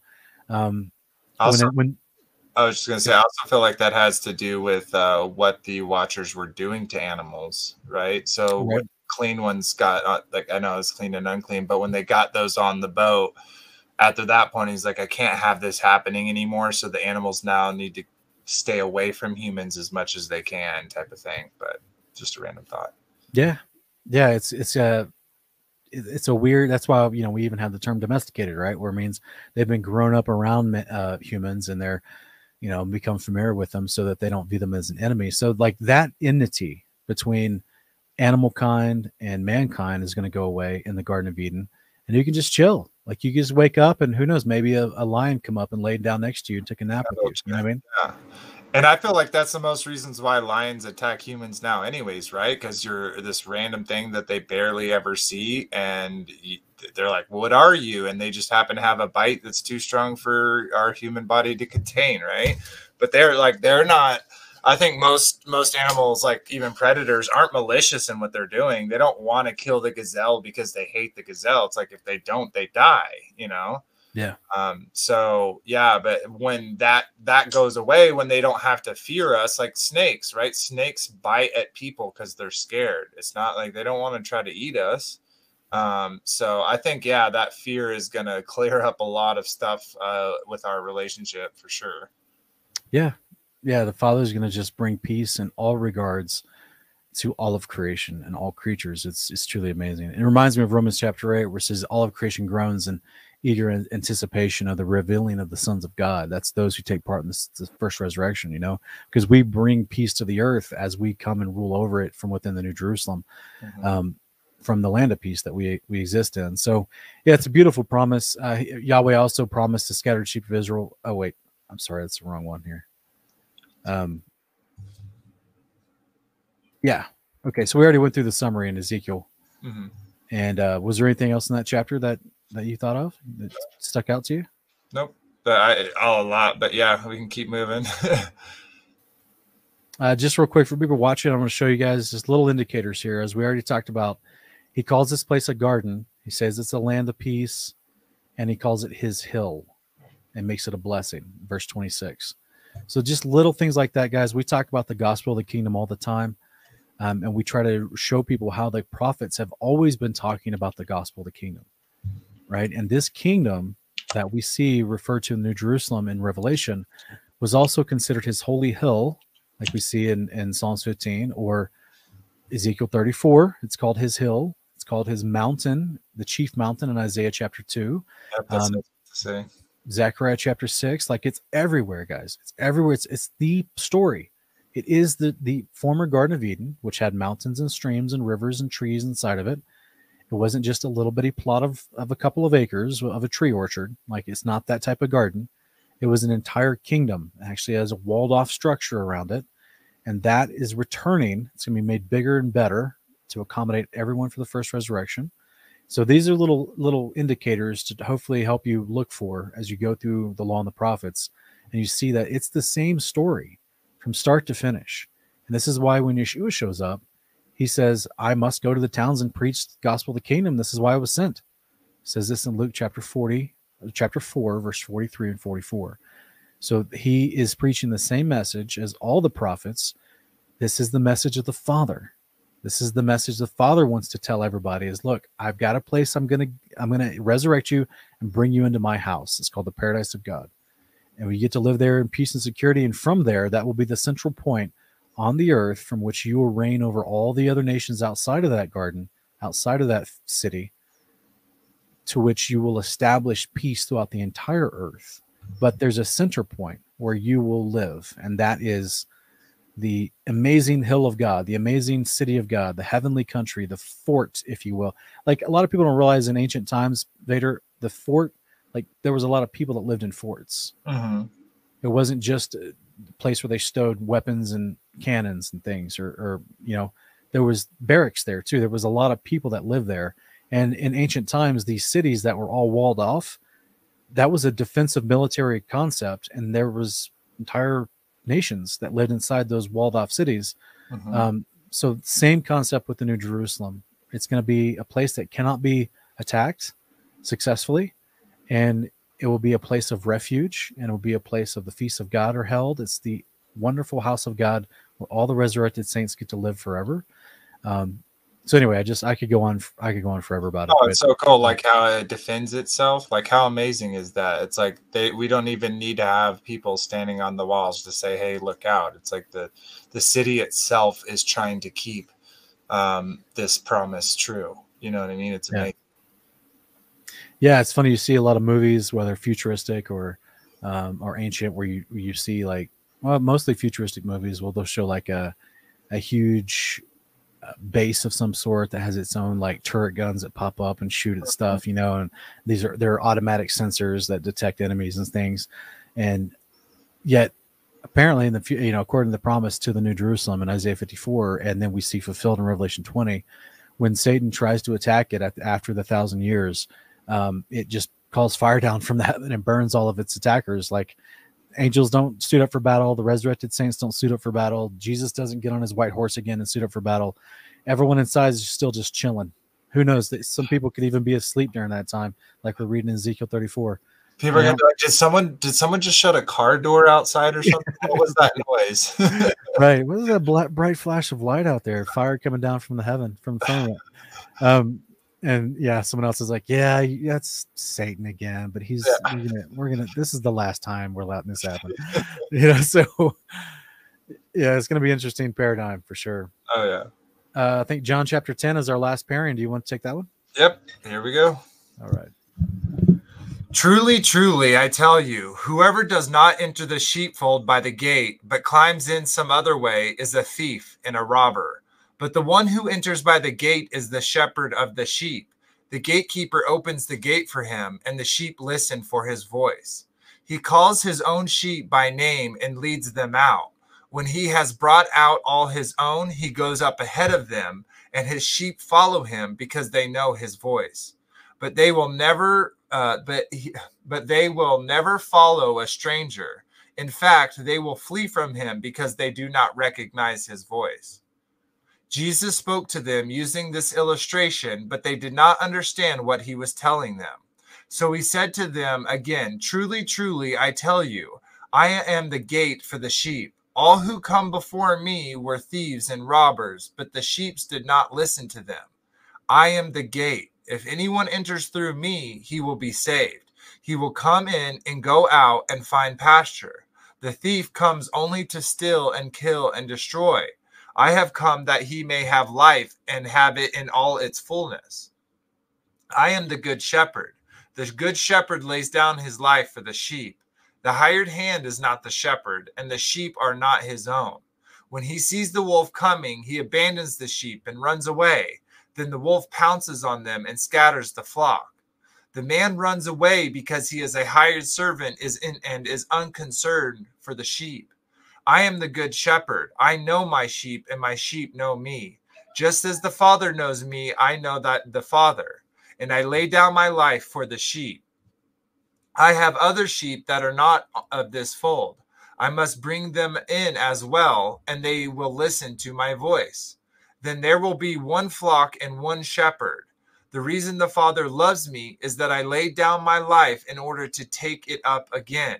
No one takes it from me, but I lay it down on my own accord. I have authority to lay it down and authority to take it up again. This charge I have received from my Father. Again, there was division among the Jews because of Jesus' message. Many of them said, He is a demon possessed and insane. Why would we listen to him? But others replied, These are not the words of a man possessed by a demon. Can a demon open the eyes of the blind? At that time, the Feast of Dedication took place in Jerusalem. It was winter, and Jesus was walking in the temple courts in Solomon's colonnade. So the Jews gathered around him and demanded, How long will you keep us in suspense? If you are the Christ, tell us plainly. I have already told you, Jesus replied, but you did not believe. The works I do in my Father's name testify on my behalf. But because you are not my sheep, you refuse to believe. My sheep listen to my voice. I know them, and they follow me. I give them eternal life, and they will never perish. No one can snatch them out of my hand. My Father has given them to me is greater than all. No one can snatch them out of my Father's hand. I and the Father are one. At this, the Jews again picked up stones to stone him, but Jesus responded, I have shown you many good works from the Father. For which of these do you stone me for? We are not stoning you for any good work, said the Jews, but for blasphemy, because you, you are a man, declare yourself to be God. Jesus replied, Is it not written in your law, I have said you are gods? If ye called them gods to whom the word of God came, and the scripture cannot be broken, then what about the one whom the Father sanctified and sent into the world? How then can you accuse me of blasphemy for stating that I am the Son of God? If I am not do if I am not doing the works of my Father, then do not believe me. But if I am doing them, even though you do not believe me, believe the works themselves so that you may know and understand that the Father is in me, and I am in the Father. At this, they tried again to seize him, but he escaped their grasp.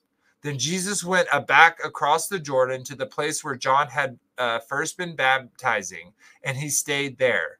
Many came to him and said, Although John never performed a sign, everything he said about this man was true.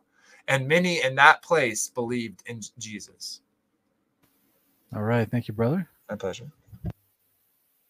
Yeah, this is a great chapter. So we have confirmation here. Jesus himself, he's like, Look, I'm the one that Ezekiel was talking about. I'm the good shepherd. Here I am. I told you, you didn't believe me.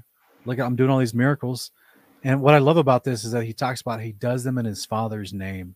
Mm-hmm. You know, like he's I'm I'm rolling in the authority of my father and I'm proving it with all these miracles I'm doing. Every town I go to, left and right, I'm healing people in droves casting out demons, preaching the, the actual law and the prophets, and all these good works. Like, I'm trying to tell you, like, my, the only reason I'm doing this is because my father gave me the authority to do this, you know? Yep. So, like, the, these uh, haters that are hating on him, um, they don't care what he's saying, really. They're just looking for a way to accuse him, as we see previously in John chapter 7 and 8. Um, and this is such a big chapter. Real quick, we got uh, actual three pages of summary because there's just so much to kind of bullet point here. Uh, Yeshua used the metaphor of a shepherd and a sheepfold to teach good leadership. This is why he keeps talking about the good shepherd lays his life down, the hired hand runs away if there's if there's danger. Um, he also talked about, well, we'll get to that in a minute. Yeshua explained that the sheep only know and follow the true shepherd's voice and not an impostor's, such as a thief or a robber. So this is the famous passage we hear quoted all the time. You know that, his actual sheep know his voice. Um, Yeshua taught that a hired hand runs when the wolf arrives, but a good shepherd lays his life down for the sheep.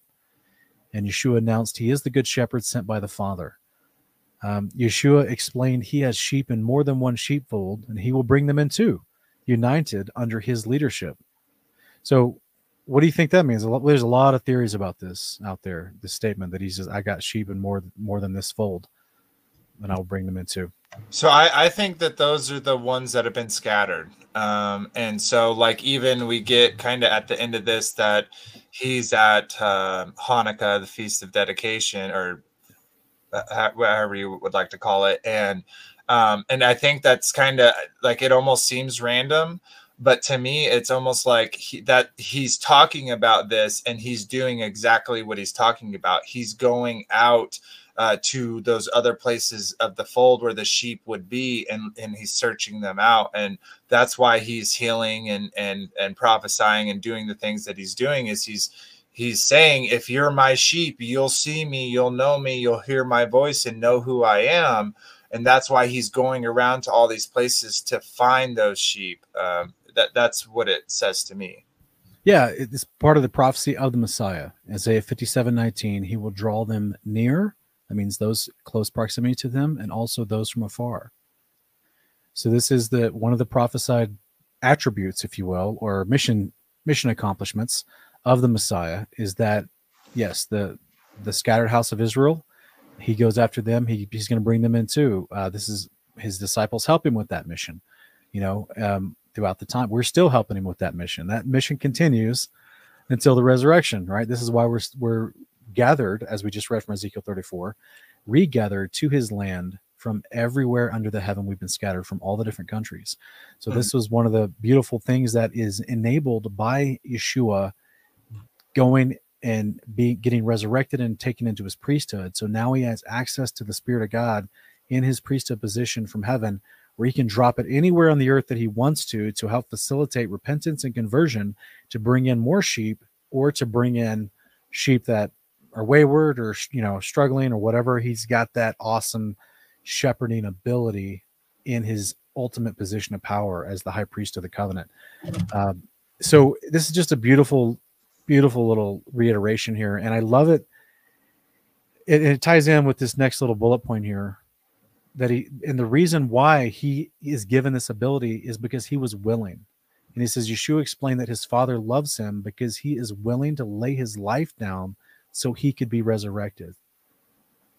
Because the point of him enduring the cross was to get to the resurrection so that he can step into this priesthood of power and and drop the spirit and effectuate change and bring hearts to him with his goodness.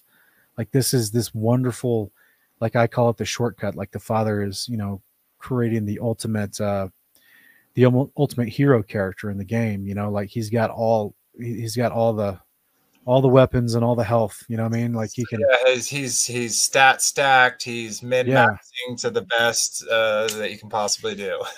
yeah, and then like no one can take him down, um, and but he had to endure selflessly giving up his life to endure the torture of the cross in order so he can get to the resurrection.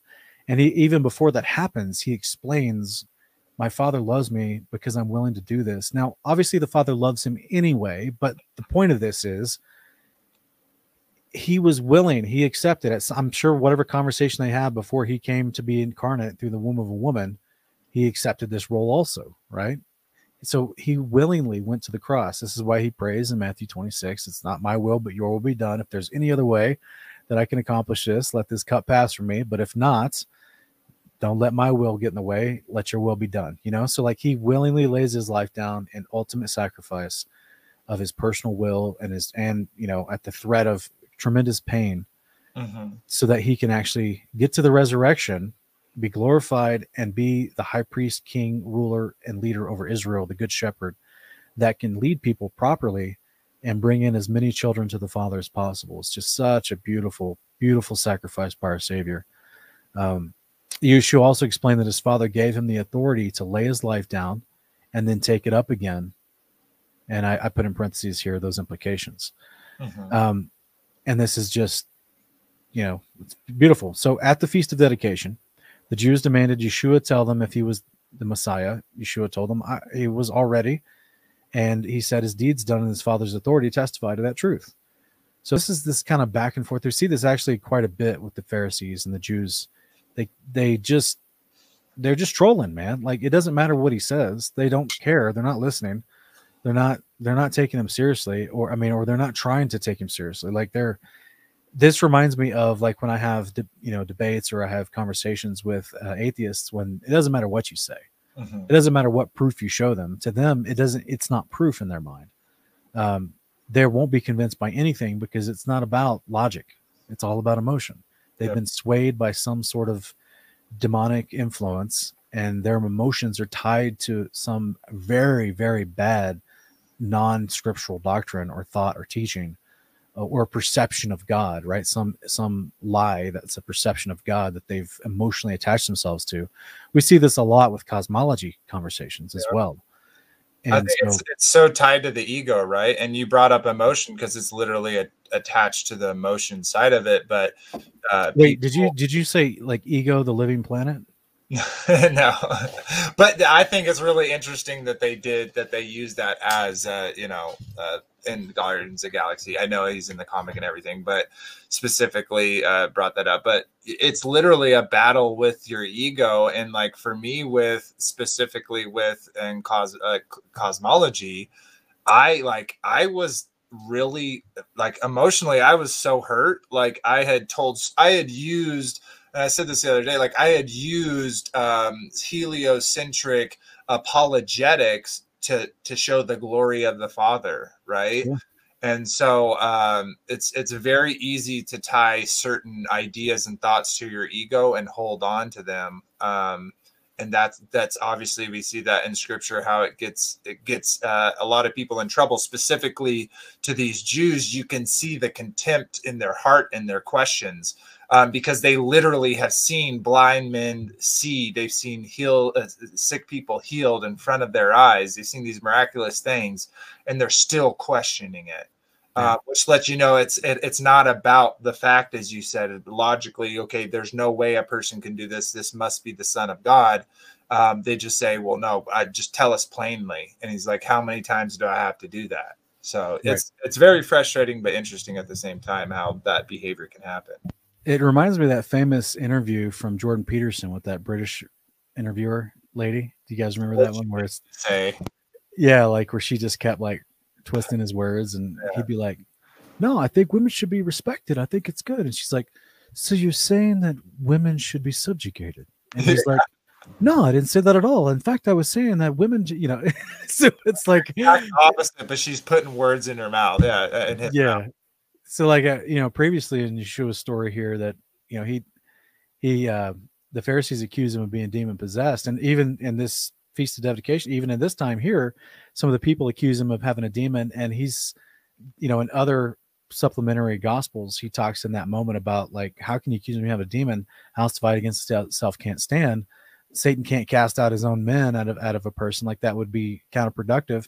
And be careful that you attribute something that god's doing to satan like that's blaspheming the holy spirit man like he's he's going here exemplifying the goodness of the Holy Spirit, the power of the Holy Spirit just flowing through Yeshua everywhere he goes to heal people wonderfully. Their lives are changed forever.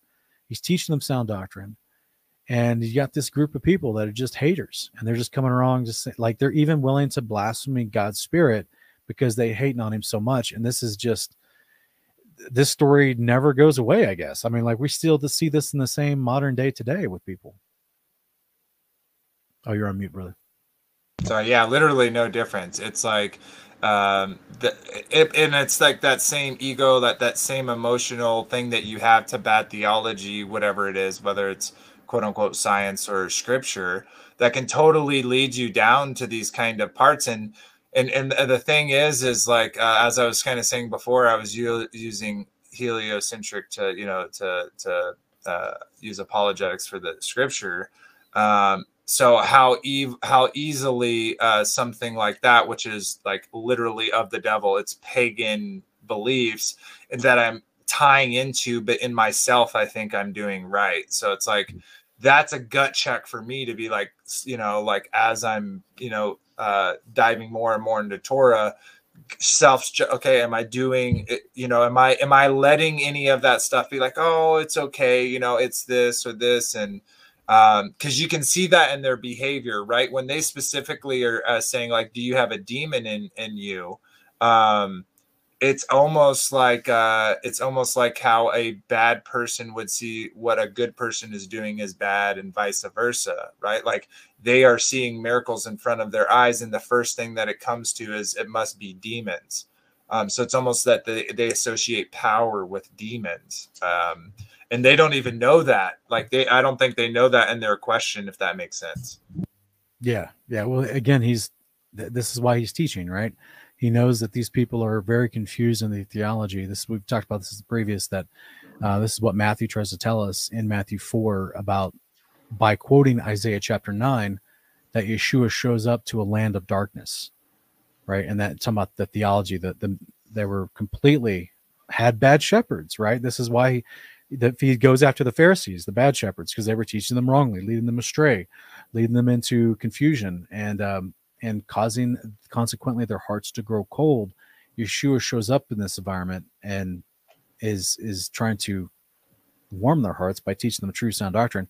Now, this was our these people were already prepped, if you will, by John the Baptist. We're actually going to talk about that at the very end of this chapter. Mhm. Um, but ultimately, he's still dealing with a lot of people in darkness in their mind and thoughts, even to the point where they're demon possessed, because more than likely they've took place in rituals that were happening at temples around the land. And so there's you know there's a lot of issues here that he's having to encounter, not just the corrupt leadership, but the the, the vast corruption and confusion of the people. So here at this feast of dedication, uh, the Jews demanded Yeshua tell them if he was a Messiah. He's like, "Look, I already told you. Just at least trust these deeds I've been trying to show you." But the Jews tried to stone him for claiming he was the son of Yahweh, the son of God. Now, this is interesting in that in that passage. I'm going to try to scoot back here real quick, um, because he tells them they're mad at him, right? They're like, "How dare you?" Uh, what, what verse was it? I try to grab him. Uh, says right here, he says, um, why are you stoning me? Which, you know, what good work are you stoning me? And they're like, no, we're not stoning you because your good works, because of blasphemy, because you are a man, declare yourself to be God. Now, again, just like we talked about the very beginning of this of this Torah portion today in Genesis 48, who's deciding to capitalize that G? Because look what look what Yeshua says in verse 36. He says, and we'll get to verse 34 and 35 because he's actually quoting scripture at him, which is fascinating. Mhm. But he says in verse 36, then about whom the one the Father sanctified and sent to the world. How then can you accuse me of blasphemy for stating that I'm the Son of God? So, you know, leavenly to all the Trinitarians out there, guys, he clearly clears it up for you right here. He's not claiming to be God the Father himself. He says it right here in verse 36 as he expounds, I'm claiming to be the Son of God. The Father sent me into the world. The Father sanctified me and sent me into the world. I'm the Son of God. But the Pharisees are like, You claiming to be God? So, for one, that should be a lowercase g. Okay. He's not claiming to be the Father. He's told them over and over and over again, I am the Son of God. They all knew the Father wasn't supposed to come. The Father was going to send his servant, Isaiah 53. They didn't, even the Pharisees knew Yahweh wasn't going to be coming, but Yahweh was sending his servant. That was the whole point of the Messiah. This is why they ask him, Are you the Messiah? Are you the Christ? It's right here in the conversation. So, this strange Trinitarian infusion where they try to assume the Pharisees were, were assuming that Jesus was was claiming to be the Father, or you know, or, the way they try to take this word God and just make it this all-encompassing idea um, that has no definition. It's very clear. Yeshua is claiming, "I am the Son of God. My Father sent me." And the Pharisees are trying to stone him for claiming to be Elohim Mhm. for claiming to be Theos, not the Father. They know he's not trying to be the Father, but because he claims, I was sent by the Father, and they're sitting there going, This dude was born of Joseph and Mary. He comes from Nazareth. We know his family descendancy. What is he saying? Mhm. He's claiming to be Elohim. He's claiming to be an angel. We know he's not. He's a liar. So they're stoning him for blasphemy because they think that he is claiming something in error that God didn't do. But God, because they're not under, they're they also have bad theology taught to them. Yeah. Just like we see seven chapters earlier in the conversation with Nicodemus, one of their lead teachers of the Pharisees, Nicodemus, didn't even understand the promise of the covenant Mhm. and he's going to to ask him truly are you the son of god too? Right? And then we have this wonderful exposition from john chapter 3 verses 12 through 19 where yeshua explains to him yes i'm the son of god. I'm sent to be dark you know light to the darkness and i'm i'm you know whoever believes in me will not perish but have everlasting life. And he's having to teach nicodemus one of their teachers this thing too. So in this moment here they're not claim they're claiming like how could you dare claim to be elohim? You're just a man How how dare you? And he's like, look, I, yeah, I know I'm a man, but I was sent by the Father. This is what Peter, or uh, excuse me, Paul tries to tell us in First Timothy three sixteen. This is the mystery of godliness: is that he was manifested in the flesh, because he existed before he's manifested in the flesh. This is why the Pharisees who have bad theology don't understand the law and the prophets. Who knows if they've read Enoch or not? They don't seem to understand that this was always the way it was. That the Son of Man was with the Father before the sun, moon, and stars are created. Was was was appointed for this task in the presence of the angels during creation week. And that was announced to all the angels as enoch explains to us. And he was the one that was going to be sent to become the high priest of the covenant of mankind. Well that means he's got to there's got to be a transition point where god takes him from his elohim state his glorified body his immortal angel like body and puts him into the body of flesh of a man which is what paul explains to us in First Timothy 3:16 that he was manifested in the flesh. It's what John in John chapter 1 explains to us in verse 14, the word became flesh and dwelt among us. But the Pharisees didn't even understand this. They're thinking this guy that the, whom they know has a mother and father that he was claiming to be an angel or an Elohim status, a god. Now, Jesus doesn't just right out say, "Oh, by the way, I'm not an angel." In fact, he plays I think he's playing with him a little bit right here, where he responds in verse 34. And he says, Is it not written in your law, I've said you are gods? So who's making this statement? I've said you are gods. Vader Bear, it's up for you. What, what would you think? Uh, So it's uh well obviously Yeshua is saying it, but it's the isn't it the Father saying that to us? Right, exactly. He, Yeshua's quoting the Father, Psalm 82. To whom the law came, I've said you are gods. Who what does that mean? What was the promise of the covenant? Exodus 19, 5 and 6. Follow the the the commandments will be like gods. Like we will get that promise. That's what he's talking about. Yes. That's been it's it's it's inherently like if you don't understand the most basic fundamental of the resurrection in, given to you in the covenant, then you don't understand that you are promised to become like the angels. This is why he tries to tell them on Luke 20, verse 36. Don't you know at the end of this age, who's worthy to be considered in the resurrection will be made like the angels? Like Mhm. he's talking he's talking to the Sadducees at that point because they didn't understand it either. And he's So- even more so showing who he is because he's speaking it in confidence, right? Like right then at that time, he did not have his uh, immortal body, right? But he was speaking it like this is authority because it's the truth, right? Like at that time, though he was flesh, he he knew that he was like God, right? Even though he was also the Son of God. And I just wanted to point out real quick where he, it even further goes down and says in John 38, 42, it says, um, so that you may uh, know and understand that the Father is in me and I am in the Father. Never one time, like they say, he does say, I am God. He doesn't ever say, I am Abba, I am Right. Father. And he Right. could have totally used that word if he wanted to. Right, right. Yeah, it's very simple. But what it really is revealing to us is that the the, the confusion, just like with Nicodemus, who's of the Pharisees, right? These these people that are talking to him, they're also confused about the most fundamental promise of the covenant, which is the resurrection and what that means. This is why Nicodemus is like, well, how can a woman go? How can a person go back inside a mother's womb and be born a second time? And Jesus is like, bro, I'm not talking about that. Let's go ahead and push hard reset on your brain and let me teach you some accurate theology here. So, like, this is this is like a huge problem. This is the same problem we deal with today with Trinitarians who continually just take say, but he says he was the Pharisees accused him of being God. He must be God. And you're like, what does the word God mean? How does that apply to us at the resurrection? Why did Yeshua say to whom the word came, you are called gods? It doesn't mean you're the Father. It doesn't mean you're you're questioning the divinity of Yeshua to say he's the Son of God. It doesn't mean that you're claiming to have the power of the Father to to to say that at the resurrection you become at like an Elohim status in your nature. That's Yeah. the promise of the covenant. So this bad theology that we see being rampant here today amongst churches Mhm. literally stems from Pharisaic thought because of their confusion 2000 years ago gets called out in public by Yeshua. And of course, you know, that just makes them want to kill him all the more. Right. Um, so this is a fascinating little encounter here where, you know, he just has to tell him, look, he tells him the father's greater than he is. He came from the Father. He's sanctified and sent by the Father. He's the Son of the Father. He's not the Father. And the the word itself promises you that if you obey the covenant, you become Elohim, you become Theos, you become like the angels. So it's just fascinating to, to see this exchange, this little interaction here, um, where he has to just kind of school them a little bit, but he does it in such a unique way where he just reminds them that, hey, man, this was the concept of the covenant.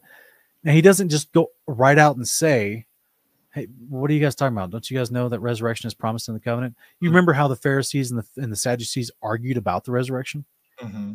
You know what I'm saying? Yep. Yeah, totally. This is why none of them understood it. It's the most fundamental promise of the covenant from God to mankind. Do my behavior, I'll give you eternal life. It's literally like step one, right? So this is how confused they were in their theology and then their understanding. And these guys claim to be the teachers. So just like in Ezekiel's day, still the same problem in, in Yeshua's day. Bad shepherds. Nothing new under the sun.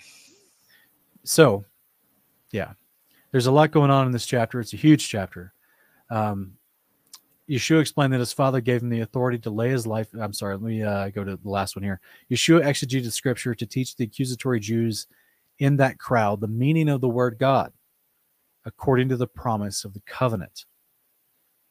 So, and this is why I love verse 36 because even after he tries to help them understand the scripture to realize they're all promised to become Elohim status at the resurrection, he then goes on to continue to clarify over and over I was sent by the Father, I'm the Son of God. So it just so they don't get tripped up on their bad usage of the word God and what that means. Yeshua told the accusatory Jews in that crowd to believe in the miracles he had accomplished as proof he was in the authority of Yahweh's Father. Yeshua escaped the angry Jews at the Feast of Dedication and went back across the Jordan to where he had baptized people. And uh, there, many people came to, to Yeshua and believed he was the Messiah based off of John the Baptist's previous testimony about him. Because this is where John the Baptist was uh, baptizing people before he was killed. He had a whole bunch of disciples of his own there. And then Yeshua shows up. I don't I don't know why Yeshua goes back to this particular spot. It's kind of like what we are looking at in Genesis 50 with the barrel of Jacob. I don't know why he went across the Jordan to this particular spot, but he did. I don't know why Jesus went across the Jordan to this particular spot again at this point in his life, but he did. It doesn't really tell us, but Anyway, what are your thoughts, brother? I'm sorry, I'm rambling. No, no, no, not at all. I enjoy it. Um, yeah, I think there's. Uh, it's kind of interesting, uh, especially with uh, well, the whole thing, but the the end part where it says, "But he escaped their grasp." Like how, like I don't know how you imagine that, but I I just imagine imagine it as like their mind is so full of gravy. They're like, well, uh, uh, so they're like they want to get him, but they don't understand yet, and so it's like they just they kind of just like he are like, wait, where did he go? I always kind of try to imagine how that actually happened, where he escaped their grasp, because uh, it said like they tried to seize him, but they couldn't. So it was like almost like they were dumbfounded uh, of what was going on. Yeah, it reminds me of uh, Luke chapter four when he's preaching in Nazareth, and then the people get so mad they rise up and push him out to the edge of town to throw him off that cliff, mm-hmm. and then it says he just walked through the midst of them and left. And you're like, wait a minute, what? How does that like? So wait, they they corralled him with an angry mob to the edge of town to push him off a cliff. But once they got there, then what? He just walks through the midst of them and leaves, and they can't touch him. Like what? what they just pushed him out to town.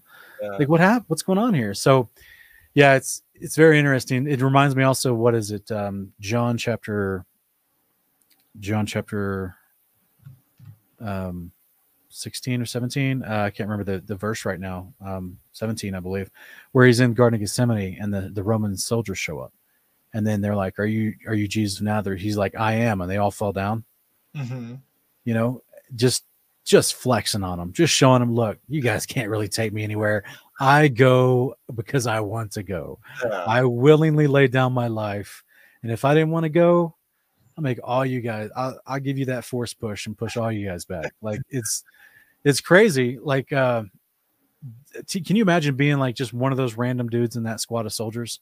Mm-hmm. You know, and you just you walk up and you're like, "Oh, we're supposed to arrest this guy. Right, who's this guy? some some Jew that's been causing much problems."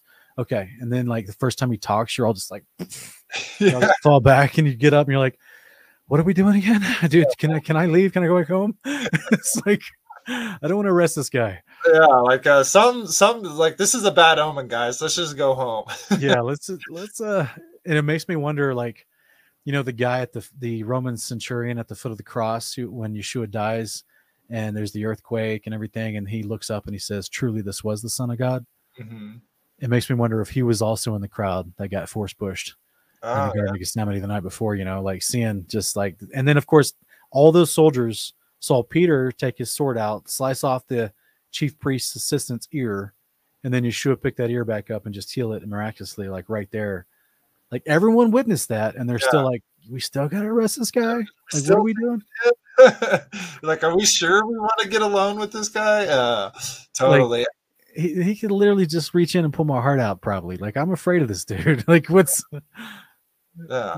Uh, another thing that I kind of wanted to bring up uh, is um, because like right now um, I, am teaching my daughter the the ten commandments and uh, specifically on the second one you know have no graven image um, and it tells you not what to make a graven of but th- there's a little like qualifying part there that like any who do do these things to the third and fourth generation they will hate me.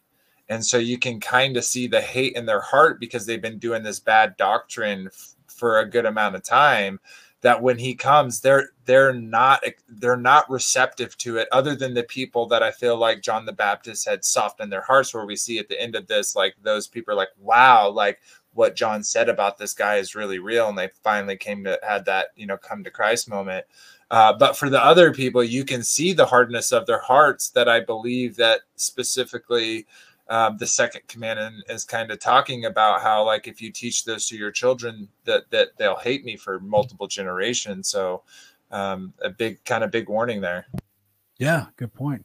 Yeah there's really rough rough generation yeshua showed up to like just and and the father knew it too like this is the fullness of time this is the, the generation he was supposed to show up in and um, this was prophesied in the test of levi that they uh, will uh, transgress the covenant. His descendants, the Levites, the priests, will transgress the covenant, and uh, they will lay hands on the the Most High Son, the the Son of God sent by the Father. And so, Levi is not happy on his deathbed, knowing this information that he read from Enoch. So I think yeah. it's fascinating that um, there is this understanding of what's coming over and over and over again. Yeshua, in that same boat, just like with everyone else that knew prophecy, he knew what was he was going to endure. Mm-hmm. Through the Psalm 22, Isaiah 53, put them together. It's a horrific scene that the servant of God will be falsely uh, abused, physically tortured uh, unto death. But it was for the point of him becoming the person that could bear the sins of the people, right? To become that high priest. Um, and this is just, man, it's it's a that's it's it's weird because like sometimes in my in in my life I've gone into situations that required courage because I didn't know the outcome. Mm-hmm. But if I knew the outcome was I was gonna die a painful death, like that's that takes more courage in my opinion. Yeah. You know what I mean? Now the faith that Yeshua himself exemplifies is that he had to trust the Father would truly had given him the power to raise himself from the dead you know, or to be raised from the dead by the power of the Spirit, I should say. So, like, it's to me, that's yeah, there's just yeah, super grateful to our our Messiah and our High Priest. And you can see that in the humanistic elements that he shows. Like, like we know he's not just an angel in disguise, acting like a human that can just easily pass over all temptation. It's like he is like really struggling with like take this cup away from me father like i really you know but then he's like no not my will the father's will. So it's like he's having to keep doubling down on you know on following the father's uh you know commandments um and it's so much courage because like you said he knew what he was coming up to uh, but obviously, the reason why he is who he is is because he also had the faith, knowing that this his father would never forsake him. You know, like that he would be there uh, to to do. And you can even see that fear, like, why have you forsaken me? Like that fear of, like in that sting of death, that it wasn't going to be, you know, what he thought it was, but sure enough, it was. So, uh, so beautiful, so beautiful. Yep. Yeah, it's. uh I think the the point of Hebrews chapter five to say that you know the priest is chosen from amongst men because he can he, he can sympathize with their weaknesses. Like he knows what they went through. You know he can sympathize with the people. That's why he can uh, once glorified yeshua on our behalf goes before the father and attains favor for us leads us to the resurrection forgives us of our sins. Like all that is because he's chosen from among us. Another understanding of why like i guess that leads to another peeling back of the bad theology or the or the lack of of good theology that the Pharisees themselves had because to to understand why the Messiah would be sent as a high priest means you had to understand the qualifiers for a high priest amongst the people. Yeah, what the use these- of the high priest was. Yeah, like if and apparently the, the Pharisees didn't understand that basic concept of like high priest is chosen from amongst the people he represents. Like that's kind of the point, you know. And and of course, therefore, he that means if if there's a servant sent by the Father to become that role, well, then that he's not he can't continue to be an Elohim. Like he Mhm. has to become in the flesh, be manifest in the flesh to be a part of that, which why Paul calls it the mystery of godliness, right? Because like how does that work from a physics standpoint? He goes from an Elohim nature into a fleshly nature. You know, like that's that's a transition we've never seen happen before in scripture. So it's kind of a special thing, you know. But yeah, brother, we could we could probably talk for hours on these. For sure. it's amazing. So much goodness. But uh hey, you have a show that you do with another brother Anthony. It's called Enclosed uh Biblical tell me ECF, Enclosed Yep. Cosmology Fellowship, right? Yep, exactly. Uh, it started out as a Discord. We basically just got uh, together and we're having conversations. Um, and we're like, hey, why don't we record these? So, um, you know, as a, it was more of a way to get people to our Discord so we can have these great conversations. And uh, uh, for those out there, Sean jumps in. He jumped in last night and we had some great conversations. So, um, yeah, check out uh, the Discord. Um, that that's where we do a lot of our conversating. We have texts and chats about all different types of subjects. Um, and then um, yeah, so and we have the YouTube, but that's just a place where we're kind of going through the Bible, not in a super uh, like we we do focused uh, episodes, but not so um, super intricate into into scripture. It's it, we're kind of just skimming the top to get the cream de la cream of of kind of things that we find important to us as we go through it. Um, but yeah, we've been really blessed uh, having a great a, a lot of people on. You, uh, Wes, uh, uh, and Wes uh, for Uncommon Ground. That was awesome. We've had uh, Wits It Gets It uh, on Austin. Um, uh, uh, Tommy from That Flat Fellow. So we get our, our basically our di- idea is to get as many puzzle pieces uh, to the table um, and share them with each other and walk in brotherly and sisterly love, um, even though we have difference of views and opinions, uh, but still have a place where we can come together and know that we're we're all children of of, of the Most High. So yeah, it's it's a really awesome community. I suggest y'all joining. Um, and uh, yeah, and and and becoming a part of it. So it's really awesome. Yeah. Thanks for the shout out as well. Yeah, go check it out, guys. Uh, they do a broadcast every Saturday nights, and uh, also you can jump on their Discord for after after show discussions. Oh, so yeah. it's pretty pretty sweet. But yeah, thank you, brother, for joining me today, for helping to discuss and read these portions, and uh, hopefully they're a blessing to you as they were to me and everyone in the live chat. Appreciate you guys being live chat. Hopefully they're a blessing to you as well. Um, I'm done for the day. I need to go rest. Perfect. All right. Well, it was a pleasure, brother. And um, until next time, have a great one. And remember, Abba loved you first. All right. Thank you, brother. We'll see you guys next time. Bye.